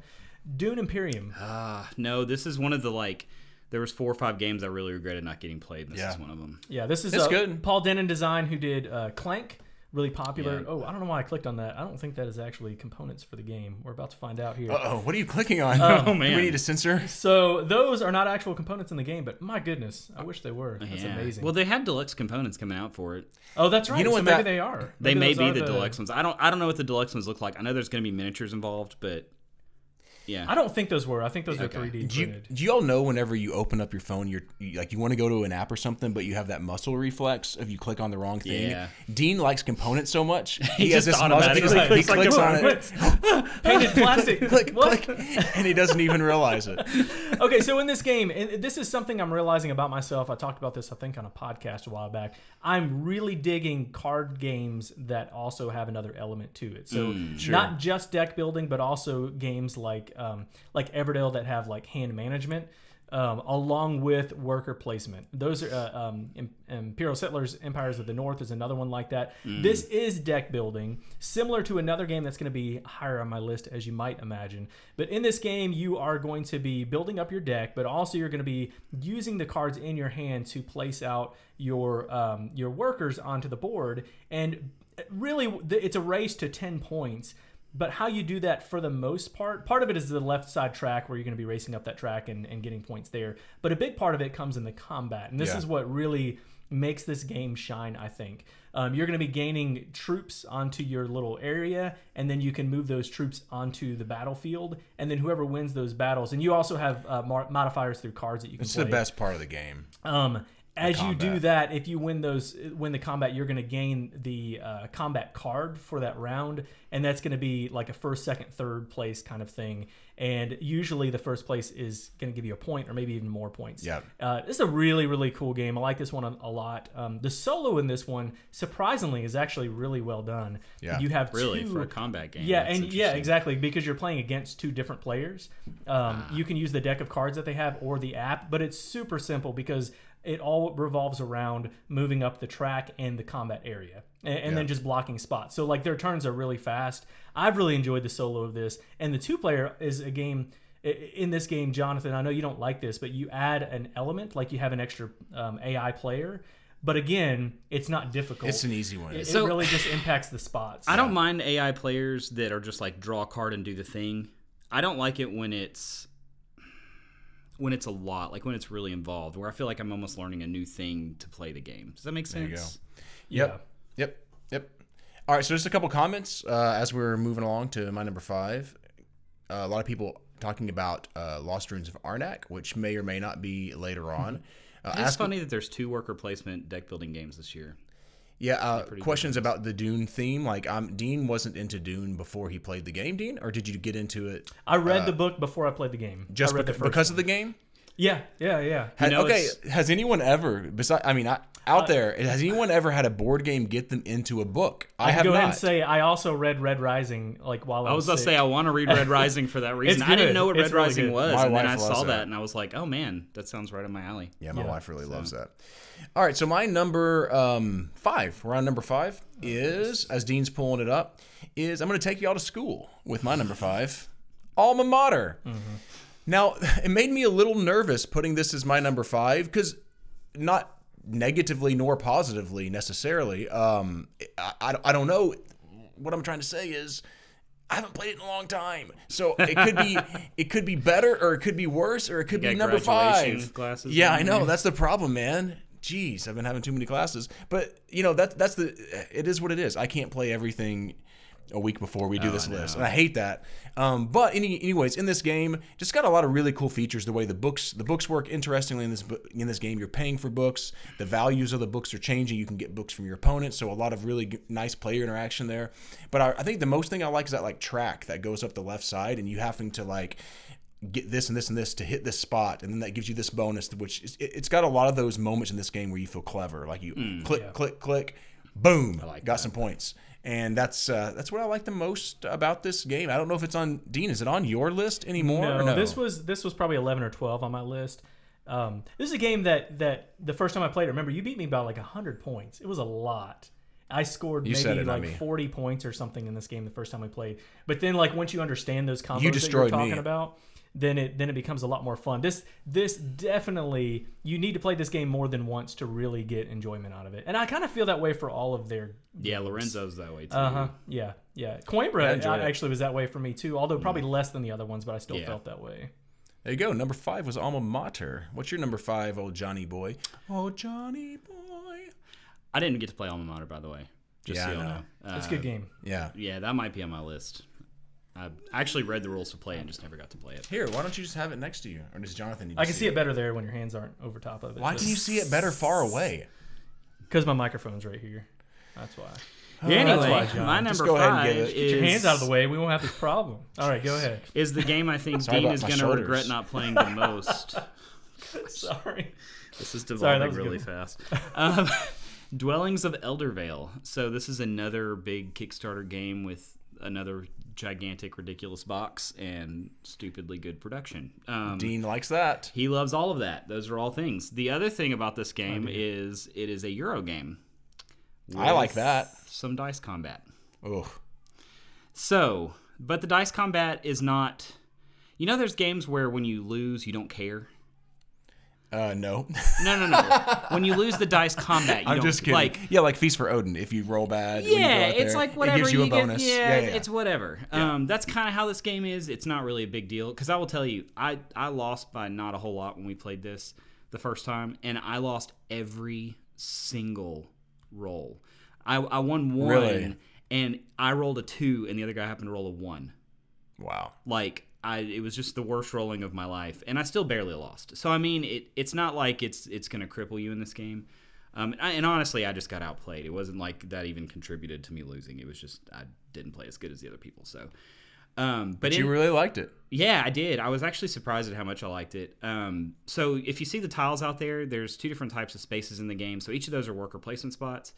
And if you notice the little tiles that are on top of the hexagon tiles, those are resources that you can either go ahead and, like, you can turn it in for those resources, or you can bank those and attach them to cards that you acquire to make an engine. And that's what's cool, that's cool about this game is I'm interested that in you that. can build a really unique engine based on which faction you go after. Also, there's sixteen factions in this game. There's eight like elements, oh, wow. and each one has two factions. Yeah. And each is that one a Kickstarter of those, thing, or that's like retail? That's the case. I have no idea. Oh, okay. Gotcha. I, I really, really don't know. But you have four different kinds of workers, and so those powers are all based around what those workers do. So like you have a wizard, a dragon, a warrior, and then five regular workers. So some of the powers are like, your regular worker can go twice as far across the board, or your wizard can land in a space with the person already in there. It's, it just kind of, they all the powers are centered around breaking the worker placement rules. Interesting. Um, and then there's these giant miniatures. I don't know if you can zoom in on there on that, that yellow one right there, the dragon. So the Kickstarter version, this is something I've never seen before. Those right there, ooh, you see them in the thing. They yeah, come with sound so bases. So when you pick the thing up and set it back down, it senses it and it roars like a unique roar for the miniature. Instant buy for Dean. It's in Dean's cart right now. You know what's funny? Uh, I'll, I'm going to go ahead and let you finish, and then I'm going to I'm going to comment on that. I'm um, going to guess that you don't think that sounds that attractive. No. Go ahead, Dean. Everything I've heard about this game, um, I know, John, this is going to blow your mind, and I and I think for me too, is overproduction. Like oh, for, it is. For the game that it, it is. It is overproduced for the game it is, um, one hundred percent. Mind I, blown. I love overproduced games. Don't get me wrong, but this one just seems like over the top. For what it is, for what I've heard. This I, could have had tokens and wood and meeples and been a thirty-five dollars game. one hundred percent. And this is where I... How much know, is it? I don't remember. If it you've been around if you've been around John and I, you know, like, I prefer higher production game. John would rather have something that, that is what you're talking about, a thirty dollars game that just... I'd rather have someone chips. just get a piece of paper and a pencil and just cut out some parts and... So rolling right. Yeah. Yeah, that's exactly right. But this game Definitely seems not rolling, like... Uh-huh. Too much, like too much. But I've heard nothing but really good things about this game. So and it's really pretty, and everything's done really well. It it would be one thing if it was like overproduced and then not done well, but it's just done really well. Yeah. I mean, there you um, go. But yeah, and it's not an overly heavy game. I expected it to be more than it was as far as the weight goes. It's probably a solid three. Like it's it is a midweight Euro. There you go. That's a little bit common. That's perfect for that. All sounds like it's Dean. Dean it's Dean's yeah, alley. And like, I, and I think I would love it. And at some point I'll play I'll play that with you. But for some reason I don't know what it is, but something about this game has just not made me like super stoked about playing it. I don't know why. Dan says that I only like party games. That's exactly right. I don't Me care. Too, man. I don't care about it. As you can tell on this list so far, it's been all party games. He's been all about cash and guns today. Whoa! Right? That was good. That was good. Like that. Best dad joke of the I'm podcast. I'm not going to lie. Yeah. I've been, I put that in my pocket earlier, and I was like, I'm going to use that later. That's not true. Not bad. Not bad. Not bad. All number right. Four? Your number, it's your number four, Dean. My number four has already been talked about. We don't have to say a whole lot. Tawantinsuyu. John, I think, was probably surprised about this whenever we played it, at how much I did Stunned like this. Stunned at how much you did like it. Yeah. This is a, a game that Feld. I wouldn't normally like it, but it feels so much Feld. Like a heavy Feld That makes to sense. Me. Yeah. Uh, and I find myself, I, I like some some uh, David Chertsey stuff, right? I, oh, yeah, I've really too. enjoyed... You need uh, to play Anachrony. Roman Roll, actually, oh, yes. was, was one so that I good. liked. But anyway, so there we go. This is my number four. Yeah. Great game. Great game. All right, so my number four, I guess I need to pull up my list, huh? Oh. It's oh. a game that we've already talked about, so let's just pull it up. Twice. You, you don't right? even pull it up on the screen. We've Praga. talked about it twice. Praga. Praga Caput Regni. Uh, great game. They've already talked about as much as things. Uh, the wheel thing is really interesting. Um, Suki just does these really great games where you, we saw, mm-hmm. said that don't don't have a million turns, but you know at the end of the game when you play it, if you play it right, you're like, wow, I scored a lot of points, I did a lot yep. of things. Um, so you're good. Just building those good engines. Uh, really nice design. I like the art, except for it's a little busy on the board. Um, and but besides that, it looks really pretty and and is the longest game to put together of any game I've ever owned. I don't own it, so I don't know. Dean punching put it together. And putting together those little things was. Un- gluing it nightmare? together. Yeah, gluing oh, yeah. it together. Yep, I'm with you. Number four for Jonathan. Yeah, so number four, you you guys haven't played number four, so I just get to do all the That's talking right. here, I right? Bet, I bet I'll love this game. This is one I'm excited to play. Um, So this one kind of came out of nowhere for me. Like a lot of these games, you know, we hear about them in advance. We You see where the designer's coming out with a new game. You get excited about it. And when this one was released, I was like, it's Rio Grande Games, and it looks like generic space. Uh, we'll pass. You have to say the name for the podcasters. Oh, uh, sorry. I thought Dean... Did Dean not say it? It's um, Beyond the Sun. Did he sorry. Say it? I don't know. I thought it, for sure. I thought it, too. No doubt. Um, wait, Beyond not everybody's sun, yeah. seeing our faces on this? What are all the shoulder jokes going to do without it being video? Oh, oh they're going to go great. Oh, okay. Like, they'll, be head, sure. they'll be head and shoulders sure. above the rest. I'm sure it'll go wonderfully. Of jokes. So Beyond the Sun is one that came out of left field for me. And and I honestly, okay. I think it was a Man versus Meeple review when I watched it. And uh, one of the guys in there specifically, his tastes are like mine. He was like, this is an excellent game. So I looked at it, and there, somebody just put that, if you want to click on that comment. It is Tech Tree, the board game. I like that. I mean, that's literally what this game is. Is it is a it's kind of a worker placement game, but you only have one worker you're moving around the board. Um, so not like your traditional worker placement games, but it is if you like tech trees in an R P G or in a space setting, whatever, and you like the idea yes, of please. determining the che- the tech trees, this game is for you. Go out and buy it. Don't even think about it. Because what it is, if you look at the board right there, all of those cards are individual pieces of tech. And so you start off with level one tech. And the setting is kind of generic, like Earth is dying. We got to get off Earth. We're corporations trying to do it first, do it better. Um, but you have to progress through those levels. So you have to have the level one tech to advance to some of the level two techs and two to level three. And what it is is you're basically creating worker placement spots that are progressively better. And so what that does is it creates a really good tension throughout the game. Because like we talked about earlier with Tawantinsuyu, my one issue with that was that the end of the game felt flat. That is not the case in this one because it ramps the whole time. And so um, you're moving around this little sideboard and colonizing planets. You're getting better technology. You're, you have this little player board that's engine building. So it's engine building on top of that where you get to decide whether you want to be able to produce more people or more ore. Um, and we, I haven't played the advanced game yet, but the advanced game has like very different player boards um, where you had more unique powers. And so everything about this game is great. And, and we, I, like, I still haven't seen like close to all the tech cards yet. And they're going to be very different every game based on how the players choose to bring them out. Yeah. And I love that a- that extra agency you have. Like if you're playing a three player game and you notice the other two play- people are colonizing, when you're going to go choose the tech, you just choose the ones that aren't colonizing. And you can almost block that off if you play it right. Dean's alive. B J from Board Game Gumbo oh, says right. Dean is alive. So that's another. Just want to throw that out there in the middle of this thing because yeah. Dean is back and we're John all happy. Because John hasn't gotten to talk for five minutes. So. I know. I need, I need to talk right now. I'm hiding my cough pretty well today too so far, but it's going to come probably at some yeah. point. Yeah. So anyway, I think both of you guys would like this a lot. Yeah, this is it's got lots of replayability. It's just it's so solid. This is one I really want to try. The the biggest negative I always hear about this is the the look of the game. It? Uh, it looks like mainly on those player mats. It's just like a, yeah, I've like heard a white a piece of paper is what it looks that. Like. How much? Uh, this game is an expensive I didn't game. Is it? That. No, you, I paid you paid less than you that. You paid for less than that. Okay. Yeah.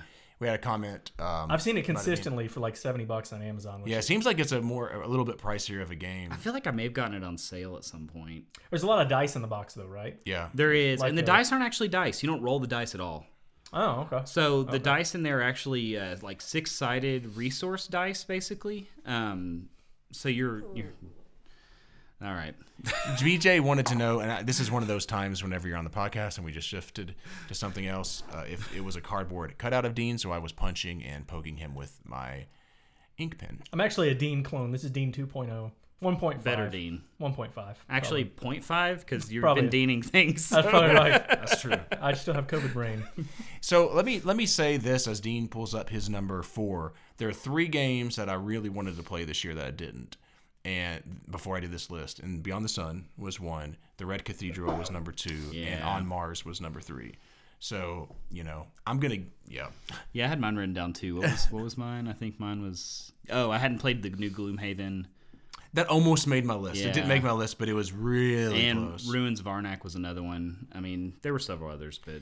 Yeah, Lost Ruins of Arnak just... I mean, it's fine, but it didn't do anything. It didn't do... I know it's fine. I like it. It's a good I game. I think we're going to talk about it. Can we talk about it my number three? It didn't go crazy for me.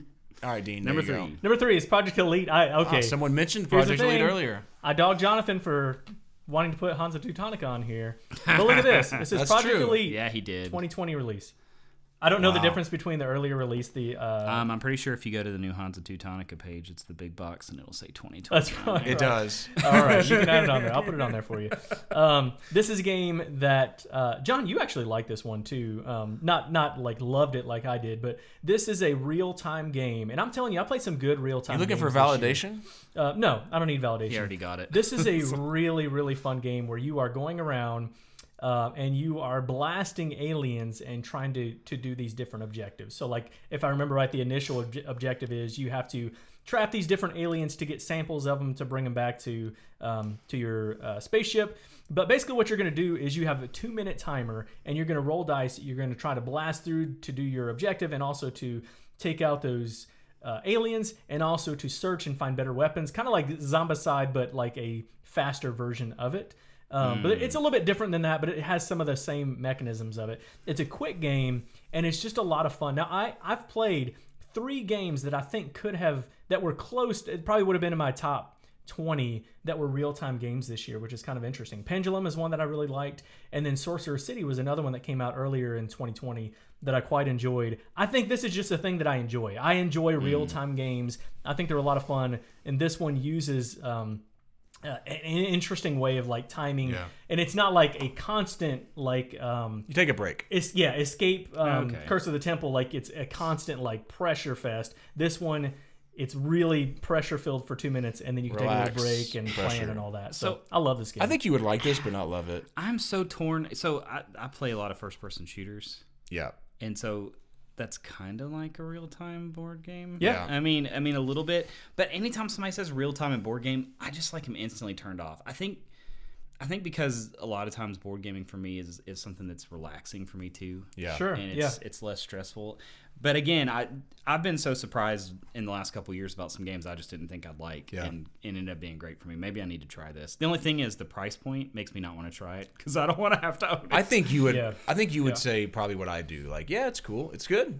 But I'm maybe not like I mean the reason that you would get it is if like your family or something would yeah, enjoy well, it. And like what, what he just said about being like a faster, better Zombicide. Like I don't love Zombicide, but what I love is when we would play Zombicide, because it's been a year since we played it, mm-hmm. I loved the interaction with my friends. Yes. Yeah. Uh-huh. Like it, that game for me is not about, it's more like a beer and pretzels game. Like it's not about the game itself for me. It's more about the camaraderie and joking around and, you know, almost role-playing the zombie part of it. Yeah, and that's why I think you might like this, Jonathan, because you still get that in the planning phase, because after those two minutes are up, there's a lot of, like, laughing moments, like, I can't believe you couldn't take that guy out or something. You know, like, there's a lot of those mm. moments. And it happened a lot like, in our game, because I didn't ta- I didn't take a lot of guys out. Actually, Dean's like, why am our, I doing everything all the time? If you watch our, our playthrough of this, which I did recently to just kind of refresh my memory, we actually were crushing it in that. Not so much in like our the, normal games, yeah. but but on camera we were we were destroying some aliens. There we go. Let's pull a couple comments up as you're pulling up my number three. Uh, Dan says John can't beat Dean one point oh, so what chance does he have with... I don't know. I mean, so far, Dean don't. two point oh is really screwing everything up, so That's I've right. got to actually chance. I have point a chance five, with Dean this one. It's, it's version point five. Gene, Dean point five. Um, yeah, so let's... Uh, oh, yeah, and a couple uh, more comments about uh, wanting to play um, Project Elite, right? Yeah, want to play it with more players. Uh, yeah, it's it yeah, would be really fun yeah. with more players to do. Dean and I have played it with two players because of COVID. And if you're new watching right here, we're all together, and you're like, "Why are you all together?" And we're like, "Because we all had COVID recently, so we're we're COVID, not from each other. We're either. COVID all bros. No, isolated, totally like random. We, yep, absolutely weren't within the fourteen days or anything like mm, that. So, yeah. so let's go ahead and pull up a comment as I'm pulling up my number three. And uh, Best at Star Trek says Renature is awesome. My top five. My number three game, which these top three games, I really struggled with what sh- this. These three were in a class of their own. Like I told Dean, like these yeah. three would probably could, could make my top fifty. Uh, nothing else probably will. Um, and I'm talking about like of all time and stuff like that. But I'm not sure yet. Let me. I got to think through it. But they're the only the only ones on the not on the chopping block, but the the bubble, the potential, I guess. Renature. Dean, do you have that ready? I will. Yeah. So uh, Renature. Look at listen to this. I have two Cromer Kiesling games on my top ten list. Might have to rethink your favorite designer. I'm telling you, really you. like them anyway. I though. do. I mean, I really do for sure. And this game, this is this is what John, Jonathan. We were talking the other day. We mentioned this already. I love to find games that I can play with anyone that I that Still tickle, scratches yeah, that itch. that sc- that scratch that itch in my brain that I enjoy. And this one is absolutely that and more. Like I, I don't care. I don't I don't want to just. This isn't even one of those ones that's like, well, I'll play it with people that... No, I'll play this with anyone, anytime. This is... I you love it. Is high enough then? I, no, I mean, maybe. No, I, I actually almost put it this number one. This is the one. Game he talks about too much. I know. I talk about yeah. it all the time. You're laying... Okay, so in this game, you're, if you're um, never played it or never seen anything about it, you're laying dominoes. You have to match up the animals. So I, it kind of has that nostalgia of domino ah. laying. And uh, and Dennis Lohausen... Was it Dennis Lohausen? I think did the art on this. And it looks like your grandma's kitchen or something, you know? Like I, yeah. just, I like it. It has this like homey feel uh-huh. to the game. But in this game, like you're as you're laying dominoes, then you can. It is Dennis Lohausen, right? Yeah. Lohausen, yeah, you're you're placing you know trees and shrubberies and stuff into these uh, dirt areas, and then it's area majority. It's kind of uh, there's different point values for these.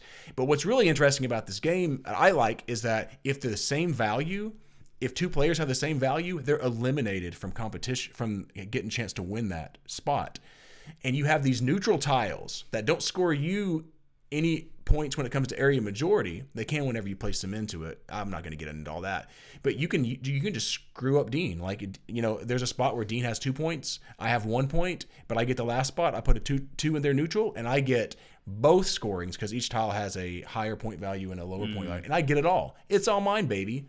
And so I think that that's really cool. I think it's really cool. There's these little clouds that you have six clouds. Talking of really tight things, you have six clouds to do a lot with in the entire game. And you might get one or two more clouds, you know, with that.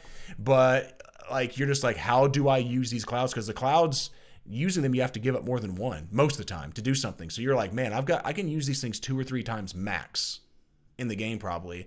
When is the optimal time to do it? And you can play this game in thirty minutes. Eh, it could be an hour. But I would say thirty minutes to an hour, right? Dean, what was ours about? Ours was pushing say, more of an hour. Yeah, probably it? so. Because this is a deeper game than you might anticipate going yeah. into it. Like there's there's a lot. You mentioned a lot of the things, but there like the level of thinkiness that can come once the game starts to spread out.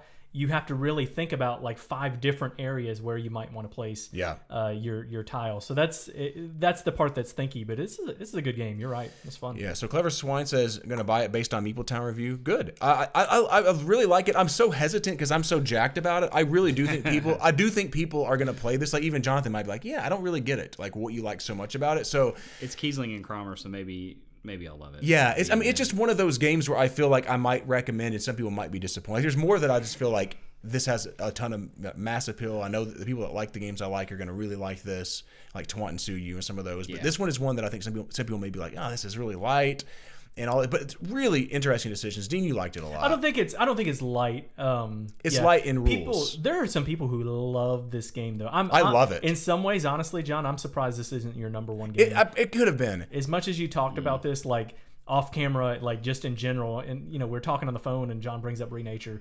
It's it's been a lot. I really like this game, but I don't love this game. Yeah. The, the, so this game is um, all three I rated. Um, then my top three here I rated nine out of ten, and they can change anytime, honestly. So like, yeah, it's hard. I just really like all of them, and by the time I do my top fifty this next uh, summer, like we do it every summer, it may be on higher than the other two games. So I'm predicting it's going to be a top ten game for so you. So did you put this no, third out of the be three because you want to keep the uh, like people thinking that you like heavier games more than lighter ones? That's it. No, yeah. not at all. No, I don't know. Um, hey, so I've got a couple comments. Let's look at this. So what's going to be Clever Swine saying Hallerto? Huh? Maybe little Cloud not, Age? Another guess?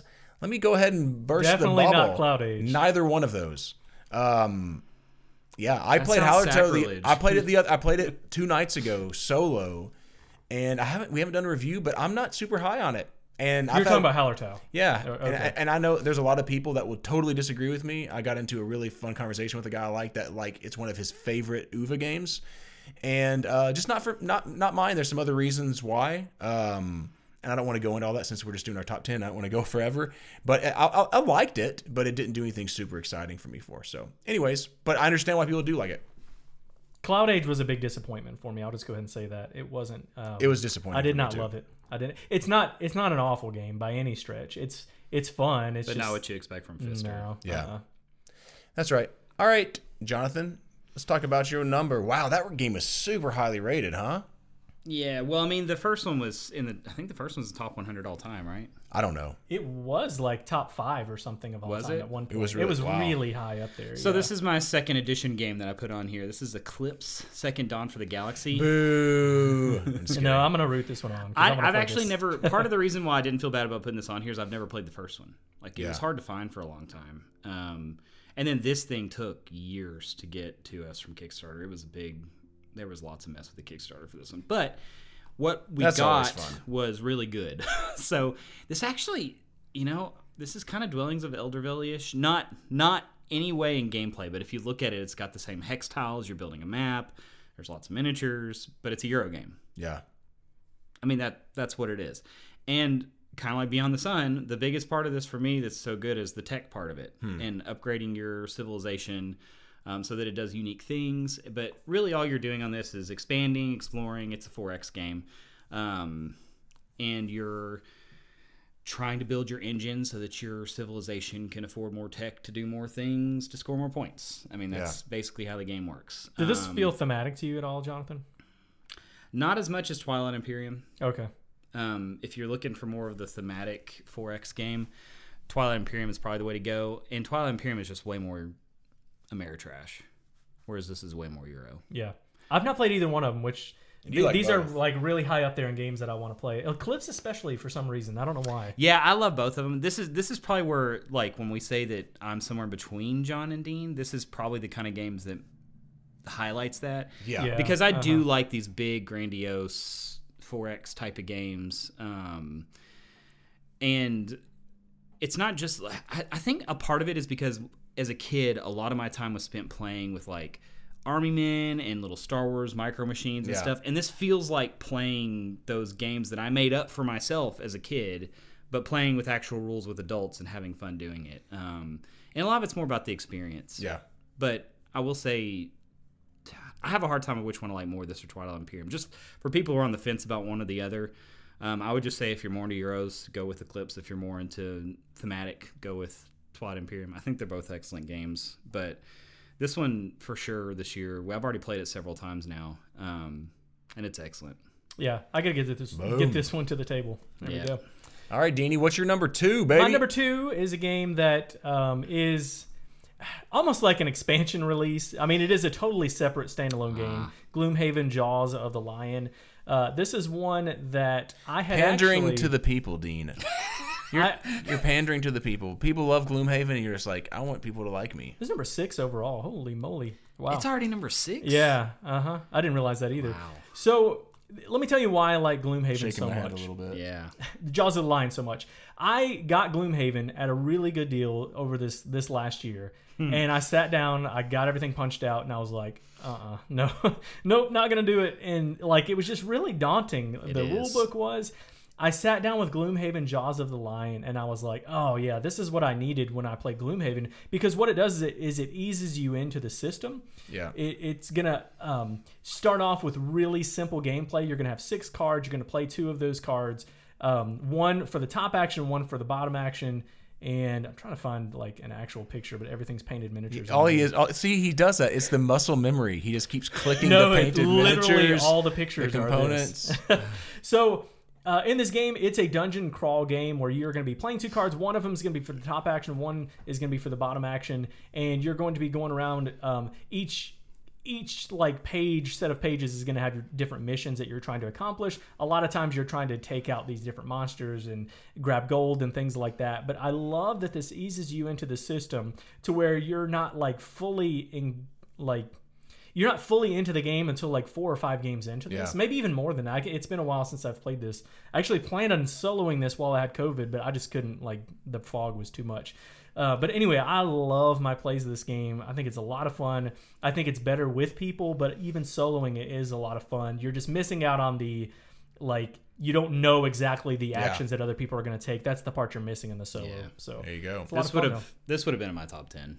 Okay, you love Gloomhaven, though. Yeah, and and same thing, Dean. It was so daunting learning, and we played it like three or four times with my family, and then we didn't play it for a year because of COVID. Mm-hmm. Um, and. I, like my brother-in-law's been asking, like, when are we going to play Gloom- Gloomhaven again? Um, That's good. I, yeah, but I can't. I'm just. I look at the box. And I'm like, ah, I can't yeah. do it. I did, like. I just. Do you have Jaws of the Lion? I do now. I got it for my birthday. So I told them I was like, we're gonna just play through Jaws of the Lion first, get us back into the system. And the box isn't so big. like yeah. Carrying yeah, that box to right. my family's house to set up, I'm just. It just I don't want to. There's do been it. some really good deals on that game lately. Like I've seen Jaws like for like thirty something dollars. Really? Yeah, yeah. Like it's usually fifty, and like I, I like wow. Like it, if you can get for thirty, of, pick it up, no question. It's kind of intriguing. It's a lot me. of fun. So uh, B J says good choice. There you go. But it's interesting that I said something about pandering to the people, but here in Meeple Town, I guess people aren't loving it as much. Like no one's, you know, Dan, uh, Clever Swine, Wizardo. You know, like these guys are just not. Like, and I, one thing you need to know about me, if you don't know this already, is how much I love theme. Yeah, I love yeah. dungeon crawls. I love like the story element of games, often more than I do the gameplay itself. And, and so I get what I although get the what, gameplay of this is fantastic. I get what they're saying because I'm kind of the same way. I, this has got a good score. I enjoyed this game, but there's something. Maybe it's just the legacy of it or whatever. I just can't really get into it. Like I like it, I, and I and I feel like I should like it more than I do, but it's just like. I don't find myself wanting to go play it is why. Yeah. And so I, I haven't even bought, I haven't bought either one of them because you give this like an eight or seven and a half or something. I gave it an eight. Yeah, it was yeah. kind of, it was almost it was seven and a half, eight. I, I bumped it up to it because I thought it was a solid game and I like it. And if D wants to play it, I'll play it. But you're not going to play through a campaign. Of this. I'm not. But you know, I, I said this before. If, if if you would ask me when I was, you know, twenty years old, you know, eighteen years old in college, I would have. Had flipped out on world. This game. Yeah. I was playing, you know, Diablo and all these games yeah. like that, and like I just Baldur's you're, Gate. You're too well, mature now, is that right? That. No, it's just, it's just, it's just a different time in my life. Yeah. Now I was referencing back to the, you know, the, the chest and showing your arms and all that because that's. I'm telling you, I'm not gonna lie. I'm, I'm my back and I'm so tense because I'm I am trying to like. Like, and this has nothing to do with massive shoulders, but I am trying to like let let people come in, Dean and John, to the shot, and like it's hurting. I'm actually this is this episode is causing me pain, but I'll do it for you, Meeple Town. Wow. John's number two is uh, probably not that exciting for y'all. Uh, we've already talked about it. My number two is Bonfire. Uh, Stefan Feld did it again. I love his games, and Dean, I'm happy to now know that Tuscany didn't make your list, and you like Bonfire better than Tuscany. Yes. Yeah, I mean, I established that whenever we did the review for sure, but I still really like Tuscany. I think it was a lot of fun. Yeah, I, I, I sorry, I just I was thinking that it. Yeah, I don't know, but yeah, and, and there's nothing really more to talk about this game. Feld's awesome. The little action selection thing is killer in this game. I, I like the gnomes. I like the race to those gnome cards. I, I like yeah. race elements in mm-hmm. games where like if if I really need these points, and if Dean gets there first, then I'm not going to be able to score that card. And I like the. Um, What are those like golden or white or something? What are they? They were light colored, natural colored. I can't remember what color they are, Dean, but you know, those gnomes. The apprentices. Uh, okay. The apprentices. And that's really that cool because when you get to that first, then you get as another action. And that is huge in this game. It is really big in this so game. So I tend to like those games where you have those like, let time. me get here first and compete yeah. there. And well, especially in a Feld where there's not normally a lot of direct conflict. yeah, or interaction, that does add that little. That's layer. Exactly right. That, that is right. That's what's so yeah. brilliant about it. That's what I'm saying. That's what I love about some of Feld's, you know, stuff that he does, and he did it really well in this. I mean, this is pretty up there for a Feld game for me. You know, it's not like my favorite or anything, but like I'm like, wow, this is really good. It's top top three for you, maybe? Uh, I don't know. I don't know about that. I mean, I love Feld games. Yeah. Maybe top five. You know, we'll see. You know, we'll see what happens. We need to do our Feld list is what we need to do. There's uh, Dan giving me some affirmation, saying Bonfire, another winner, John, which we all thought Bonfire was a winner. Yeah, yeah. You know what? I it's think we can learn list. a lesson. We're all winners here. No. Bonfire is the winner. B J's got it on his shelf of opportunity, so he is uh, thinks positively like Dean does. I go back and forth thing, on that. Right? You've got that. Well, it was shame one year and then opportunity the next, and it's, it's returned to shame now. so. so Clever Swine said he was about twenty when the older Dungeon Crawlers came out, like Hero Quest and stuff. Maybe that's it. Maybe I got my fill. Uh, Maybe I just, I mean, I played tons of those types of games. I mean, you know how many times I beat Diablo two and stuff like that? I played it so much on the computer and all, and like, maybe I just burnt out. I don't know. I was going to say, it could go both ways. It could be nostalgic for you if you like those things, or it could be, that's exactly you've already right. done it in the video game format. It's somewhat so nostalgic. Why, why play it in the board game version? Yep. All right, you're number two. Yes, sir. Cute. You like that? Yeah, I did. Um, no, I didn't. Uh, so my number two is Whistle Mountain. And y'all have played this. I didn't think y'all had played it because it wasn't on either of your lists. We just played it. Yeah. Oh, okay. Last week. I didn't like this one that much. Is that okay? No, you're wrong. I know. So he is wrong. We, That's right. We, I've Jonathan, only played it once. It's why it's not. Jonathan and I agree a lot, but there's occasional games. Occasional games where it's just where like, just yeah, like and I'm always surprised by that because I just assume if I like it, you're gonna like it. I, I liked it. Like it's a solid game. It's fine. Okay, so I just want for everybody out there to know that this is his reaction the first time we played Grand Austria Hotel, and now he doesn't stop talking about Grand Austria Hotel. No, uh, no, it wasn't so, my. No, I liked Grand. I gave it a. I gave you were Grand, like, yeah, it was good. I gave it's like an eight, and then like another play of it, and you're like, oh my goodness, this is. This is the best game ever. I'll play this again. I'm just saying maybe your first reaction is not the one you should trust. Maybe. Maybe. The length of this of this game, though, is the reason why John did not like this. It took y'all a long time? An hour and a half. Okay. It took us to three players about an hour and a half. Okay. It just seemed like we were doing the same thing over and over. Like I wasn't getting that excited about like Any of your it wasn't ramping up. Like yeah, the, I mean, yeah, you can get machines that get a little more powerful. But I just I felt like it was one of those where by the time I was an hour into it, I'm like, ah, let's just end this But you're game. You're not a big fan of like Five Tribes in Istanbul and those types no. of games, right? Okay, so if you like like and it, it the gameplay is not like Five Tribes in Istanbul, but what I'm saying is if you like Istanbul, I like if you like midway Euros that make you think. And they're different every time because of the way the components play on the board, then this is the game for you. And for me, the games I like most are heavy Euros. I'm a heavy Euro player. However, with my family, what I get to play more of than heavy Euros is like these right in the sweet spot midweight Euros where my family can learn the system and we can play the crud out of it. And this game has more replayability than any I can remember in recent times. So if you're looking at the board here, what you're doing is there are two different kinds of worker placement spots. If you notice the notches in the board around the outside, those are all places where you can put your airships. Um, you have three different sizes of airships. One is going to be a single uh, square, then there's a double square and a triple square one. And so when it doesn't matter what size the airships are when you're placing those outside spots, what you're doing is you're buying scaffold, you're getting tech tiles, you're getting um, machines to put on the board. But then what's really cool is if you look at that middle section of the board right there where all these squares are, you're going to be building scaffolding out there. And building scaffolding is what allows you to put buildings down. And it also scores you points for how you can match those up adjacency-wise. And those things also have symbols on them that are resources. So you're going to put the scaffold down, and then you'll be able to build these buildings you'll see over on the left on top of them that are either two by two, two by three, or three by three. And when you place an airship on the board, you can either place it on a machine, or you can place it in the air next to scaffolding a machine, and you get everything adjacent. Yeah, it's in, that part's interesting. So it's kind of like in Lords of Waterdeep how you build buildings on the side, and you can use these extra buildings to make the game different every time because you get different resources for that. But on top of that, it's got this spatial element to it when you get to build the board. So it's like yeah. an extra layer of player agency where you're getting to build out the worker placement spots. And so you can really host somebody. Like yeah. if somebody really, because this happened in, in the last game we played, we we weren't thinking about it. We were just trying to score points, and we blocked off all the coal. Yeah. All of it. There was no coal on the board. And so we were like, wow, how do we build buildings now?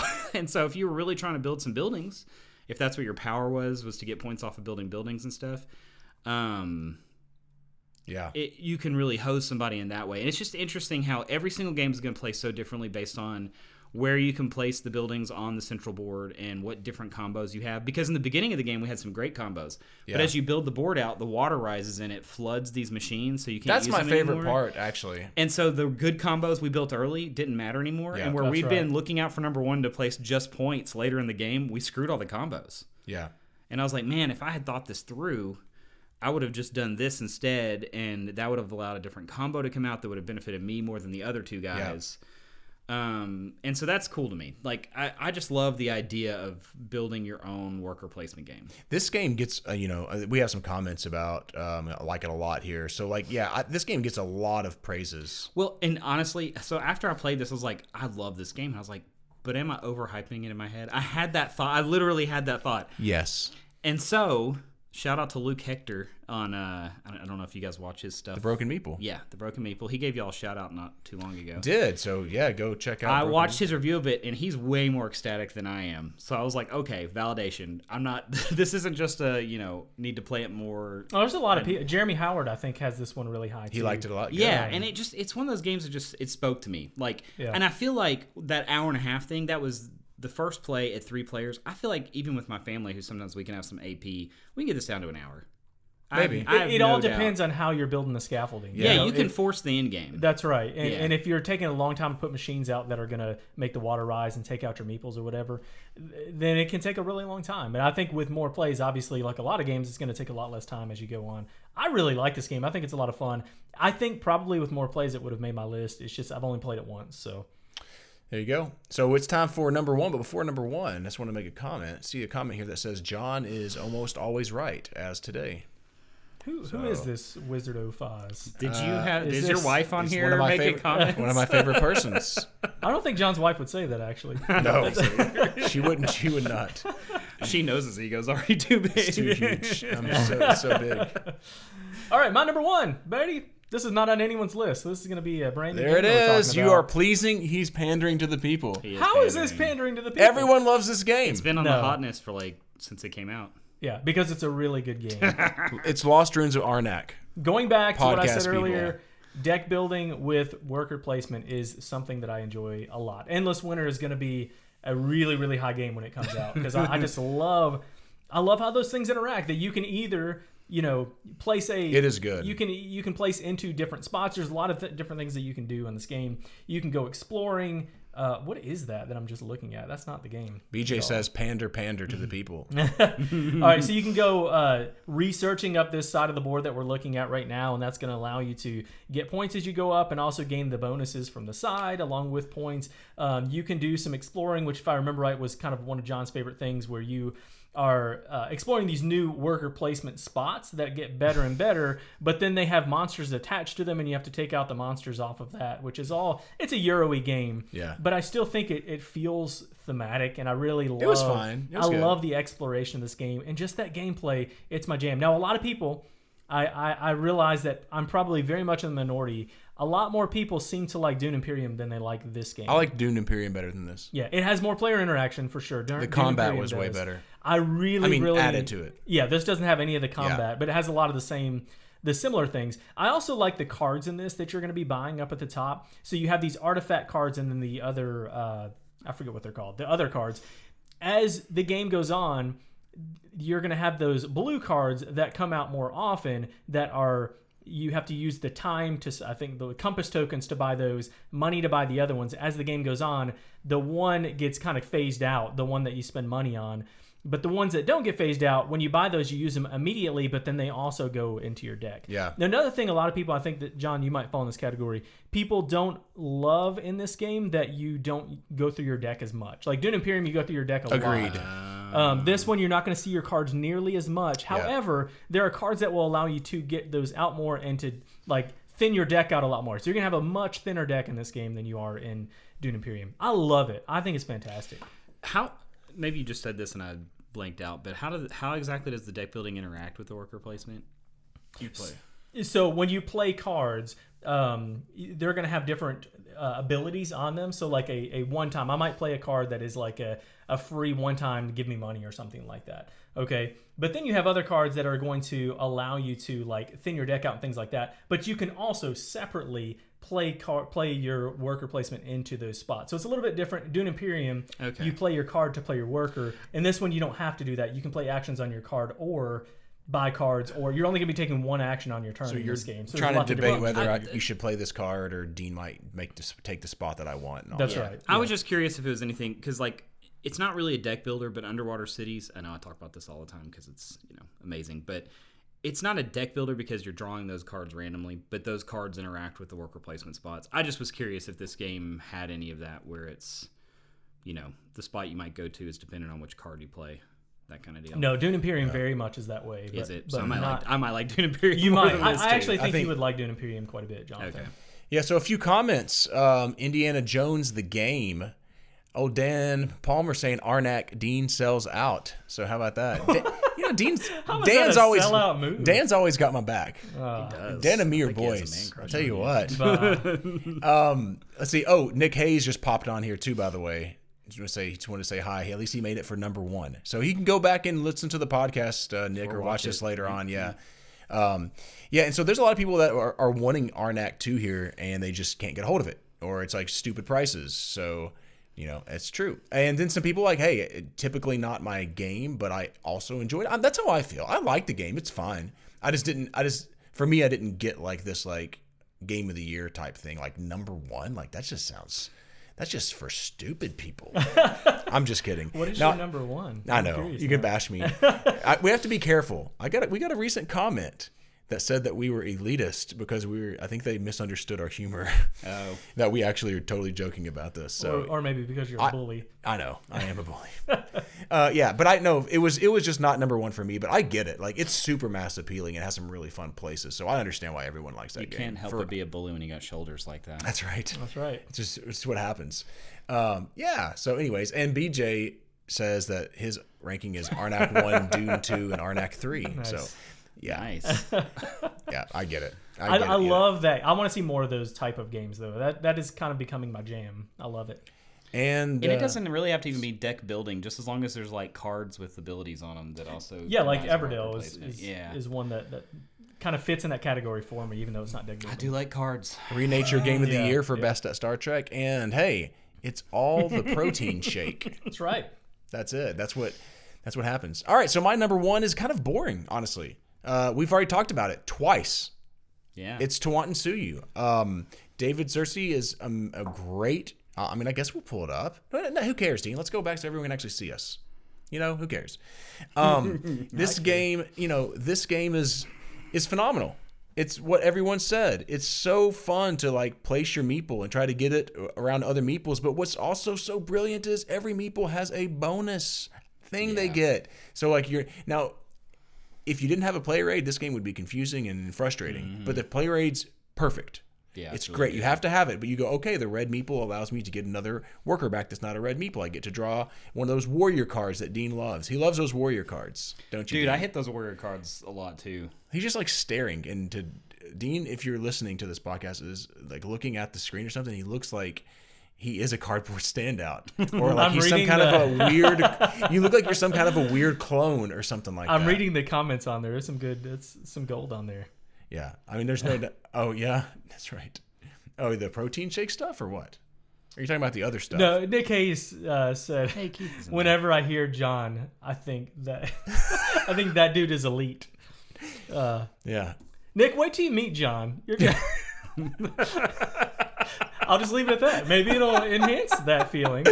Maybe not. To, Maybe see, not. We need to have a Meeple Town con whenever this COVID thing is over. Yes, I agree with that. So Dan has my back and B J has Dean's back. So Dean, B J says that I'm pandering to the crowd for those who. It's, is he wrong? I bet that you're. No, I'm not. I don't. I, that's I, interesting. I, I'm not saying Dan's wrong. I mean, Dan, B J. Brought to you by the letter T. Oh, by the way, speaking of, Dan says, good number one, Johnny Boy. Is Dan this is what we need to, a bot account? I, maybe. Oh, no Dan, no. Dan loves John. Dan and B J should duke it out. Just for because, who loves you most? For who loves, yeah, for who's yeah. the best. How about that? If it, hey, oh, what we need B J to do is, is my biggest fan. I got you. What we That's need right. to do is we need to B J and Dan. We should get a game night together sometime. Sometime we'll go to a con, and me and Dan, me and Dane. I just put Dean and Dan's name together. Me and Dean. Nope. Me and Dan will play Dean and B J. I think that would be awesome. Yeah, you got to play a team game, though. So you got to play some, like, Rum and Bones. or. Uh, uh, I don't want to brag for oh, B J. And then Nick Hayes can come and play with us, too, because he likes giving grief, like hanging out with my buddies. That's what we do. That's yes, all we do. That's all we do. B J is the the strike champion. I, I want to throw oh. that out there. So if we're going to play strike for that game, I'm all about it. No way. I'm no way I'm playing B J. There's no way I'm playing B J in strike. I'm definitely going to lose that. Um Hey, I was going to pull this up another comment. It's a skillful game. Sorry if Buddy Keith couldn't put ten games together because he hadn't played anything new. I get it. Uh, COVID's really screwed up. Whenever think- you get those vaccines, Keith, I can uh, help rectify that. Yeah. Hey, there you go. That's true. That is very true. Um, yeah. Anyways, but David Zersty, yeah, we got some. Is he's so awesome? This game is good. If you he like is. David's games, this game is great. And it, he's- this this game is a, an engine all over the place. Yeah. You build this engine, this oh, the weaving engine, this little engine, this little engine. Like, you're always building engines, and it's really fun. And I will say, you know, when you play an U V A game, you know what you're getting into. When you play a Feld game, you know what you you know what you're getting into. When you play a David Turksy game, you don't. That's true. He is he's got such a breadth to what he does, and he does so many solo games. He's he's like he's if you see his name on a box, he's got his name everywhere these days. I feel like every time I see a game, there's David Turksy somewhere on there. He's he's so, he's done he's, the solo mode. He's helped to design it. He's completely designed it. Because he did anything from Anachrony to Dice Settlers. Yeah, like I'm, I'm just, to to a game that Dean and I are about to do, Venice, pick up yeah. and deliver with Andre Novak. Like that's uh, Excavation Earth I played this year was good game. I didn't I didn't put on here. It's an economic game. Yeah, like he like so I love David Turksy games. I've not played one that I did not like because I think he's an excellent designer. But you can't just go into it thinking I've liked David Turksy in the past. No, so you're right about it's, that. It's not that's like right. Uwe or Feld. No, you you're know what right. You're getting into. He's it, so you really need to look at it. But yeah, you know, Roman Roll actually could have made my top ten. It was it was. See, and I haven't played that one yet. I enjoy it. I enjoy it. That's for another time. But I I, I think Roman Roll was a lot of fun. Yep. Yeah. And the solo's fantastic. Nick, we would love for you to come to Tennessee if you could figure it out. That would Is, be awesome. Are there gang fights breaking out in well, the chat? Dan, B J said, Dan, meet me in the back alley tonight. Bring your gang and I'll bring my crew. And Dan, Dan said, I'm up Just for like that. Like the Sharks and the so they're ready to go. Dance fight. John versus Dean crew. I can go ahead and tell you that we should make a name for ourselves. Dean is not going to be very up to the challenge. We've got to make a name for ourselves. I'll be I'll be coughing in the corner. That's true. If, Dean, if you corner. can't take the trash out, you're in trouble. All right, number one, Jonathan, ready? That's right. Leaving in a coffin, am I right? Oh. And for the best game of the year. Maybe. Oh. This one is sitting under my bed right Talk now. Talk about elitism. Um, yeah, you know what? I don't care.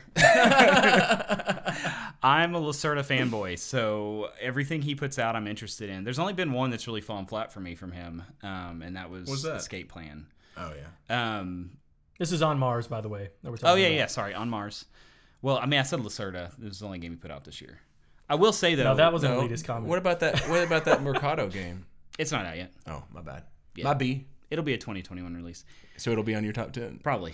um, it's more of a meaty filler though. It's not like his, it's not like a full game. Um, although I guess technically I could have put Kanban E V on this list because the second edition, third edition of Kanban came out this year, and that's, that's also Lacerda. Um, but they didn't change it up enough for me to be able to. to, to explain that away. But in this game you are on Mars. So you're you're you're kind of playing um, terraforming Mars. What was the Matt Damon movie where he's stuck on Mars? Yeah, I just watched that for the first time not that long ago. Oh my goodness. Oh boy. You just keep talking and I'll Cover come brain. up with it. Okay. Uh, anyway, you're sur- you're trying to survive on Mars basically, but you're building a colony. It's it's not like terraforming The Mars. Martian. The Martian. Yeah, there you go. I, um You just completely threw me off. You do. I'm sorry. The off-topic stuff gets me. I'm sorry. I'm sorry. I'm sorry. So, in this game, you are not terraforming Mars.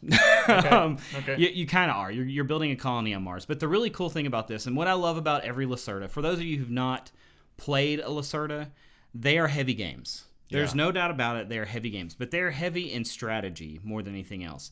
And what I love about his games is, I love games that give you bonuses. A yes. lot, a lot like uh, like Grand Austria Hotel, where you just you do a thing, and not only do you do that thing, but it gives you another thing to do a third thing, and that's how his games are, and that's what makes them heavy. So the the thing I like about it though is there might be ten bonus things that you can get in the game total, and you can get them from three different things that you do, and so it's less about it's it's not difficult to knowing what all you can do in the game. It's difficult to knowing how to do it well. Um, and so in this game, what you're doing is you're placing workers. It's a worker placement game um, to do different actions on Mars. So you're building out Mars, and you're... Well, that was a long... Did you fall asleep? That was a, look, what just, what just happened? You just, you, you just froze. Like I'm, I thought, actually, I'm actually a hologram, and it, it just we had some lag there for a second. Dude, like, I actually... I think I got scared. Like, I, I thought the Matrix glitched for a second, and I'm like, oh my gosh, um, I have been in a simulation this, this whole time. In front of us, I have so. a two and a half year old, so I have two and a half year old brain as well. Okay. Um, yeah. Wow, I thought I, I thought it was it. We're in a simulation, no. and that was fun. Yeah, and, and actually, you know what? Crashed. I think that I think that you, we are. We are, in and that you just pretended like you weren't. I think we're, there's something's happening here. Simulation. Here, tell me this about. Let's go back to On Mars. Tell, tell me, yeah, tell me this about On Mars because the people want to know. Okay. How heavy is this thing? It's heavy. four point six three. So like, you want to like... It is not four point... Okay, okay. Right? I think there that's is, what it said To on me, that. There's a difference between yeah. um, heavy when it comes to depth of strategy and heavy when it comes to complications. Yes. This is not... Like, Lisboa, to me, is more complicated than this game. This game, to me, is deeper than Lisboa, if that makes sense. Okay. So, but if we're going to teach it, if you're going to teach it to it's ga- a gamers out there, forty-five minute yeah, teach. It's a forty-five minute teach. Okay, I don't want to learn it. Yes, you do. You do. Probably. We're going to play this game. Probably um, do. You're just saying that because you bought it and you know that I'm the only one that will play it with you. That's right.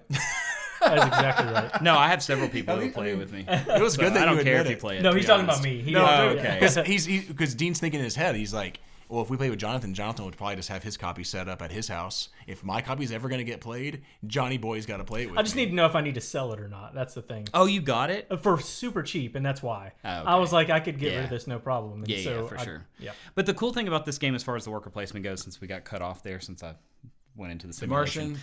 Um, is you can only place the workers on one side of the board or the other. You have the have Mars itself, and you have space where you're like your space station is, and there's a shuttle that moves back and forth. In the beginning of the game, it goes back and forth every round, so it's really easy to go back and forth on which worker placement spots you want to put.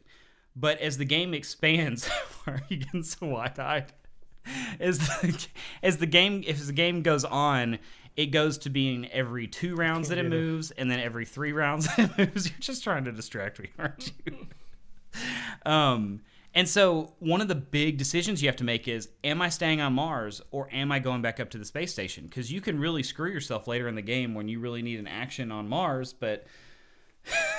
What on earth? If you're on the podcast, we're trying to distract Jonathan as he talks, and it's and so working. We're, we're doing really all kinds well. of dance moves and I think that's weird the thing hoodie that, things and all that kind of stuff. That's the thing that interests me, though, Jonathan. That interaction between like the space station and mm-hmm. the, the planet itself. I think it, it, reading through the rules, that seemed very interesting. I think. Yeah, and that's that's really the crux of the game is how you time that. Okay. Um, if you do it well, you'll do well. If you don't do it well, you will not do well. Yeah. I mean that that's that's where it is. But it's also cool. There's just I, I just love the bonuses. So like you know, you go up to this place in the space station, you get something that's going to help you when you get back to Mars, and vice versa. And so the interplay of the spaces on the board themselves is really good. I love there these, it is. the screen printed. Oh my Meeples. gosh! Get oh yeah, here, the production dude. is really good. Through the roof, man. Yeah. I mean, it's Eagle Griffin Games, so you're gonna have to pay yeah. through the nose for it. But it almost made Dean's list because it because of the, he just production. opened the box and looked at the components. He's like, oh, I also man. have Rococo. That oh yeah, Rococo, eight and a half See, out of ten okay. at least. I'm gonna say if Rococo, if I'd have been allowed to put that on here because it's an would have definitely it'd have been number two. Yeah, wow, it's really yeah. good. Yeah, I, and I've just soloed it, but I think it's a lot of fun. Real quick, Jonathan, On Mars versus Terraforming Mars, what's better? Mm. Ooh, that's a hard one, huh? Jonathan mm. fell asleep again. For those of you who can't, Jonathan who can't see. simulated glitched. Look at that. He's saying the same thing. There it is. I've I've played Terraforming Mars way more because of the app. So I, I think I would lean Terraforming Mars just because I know it better.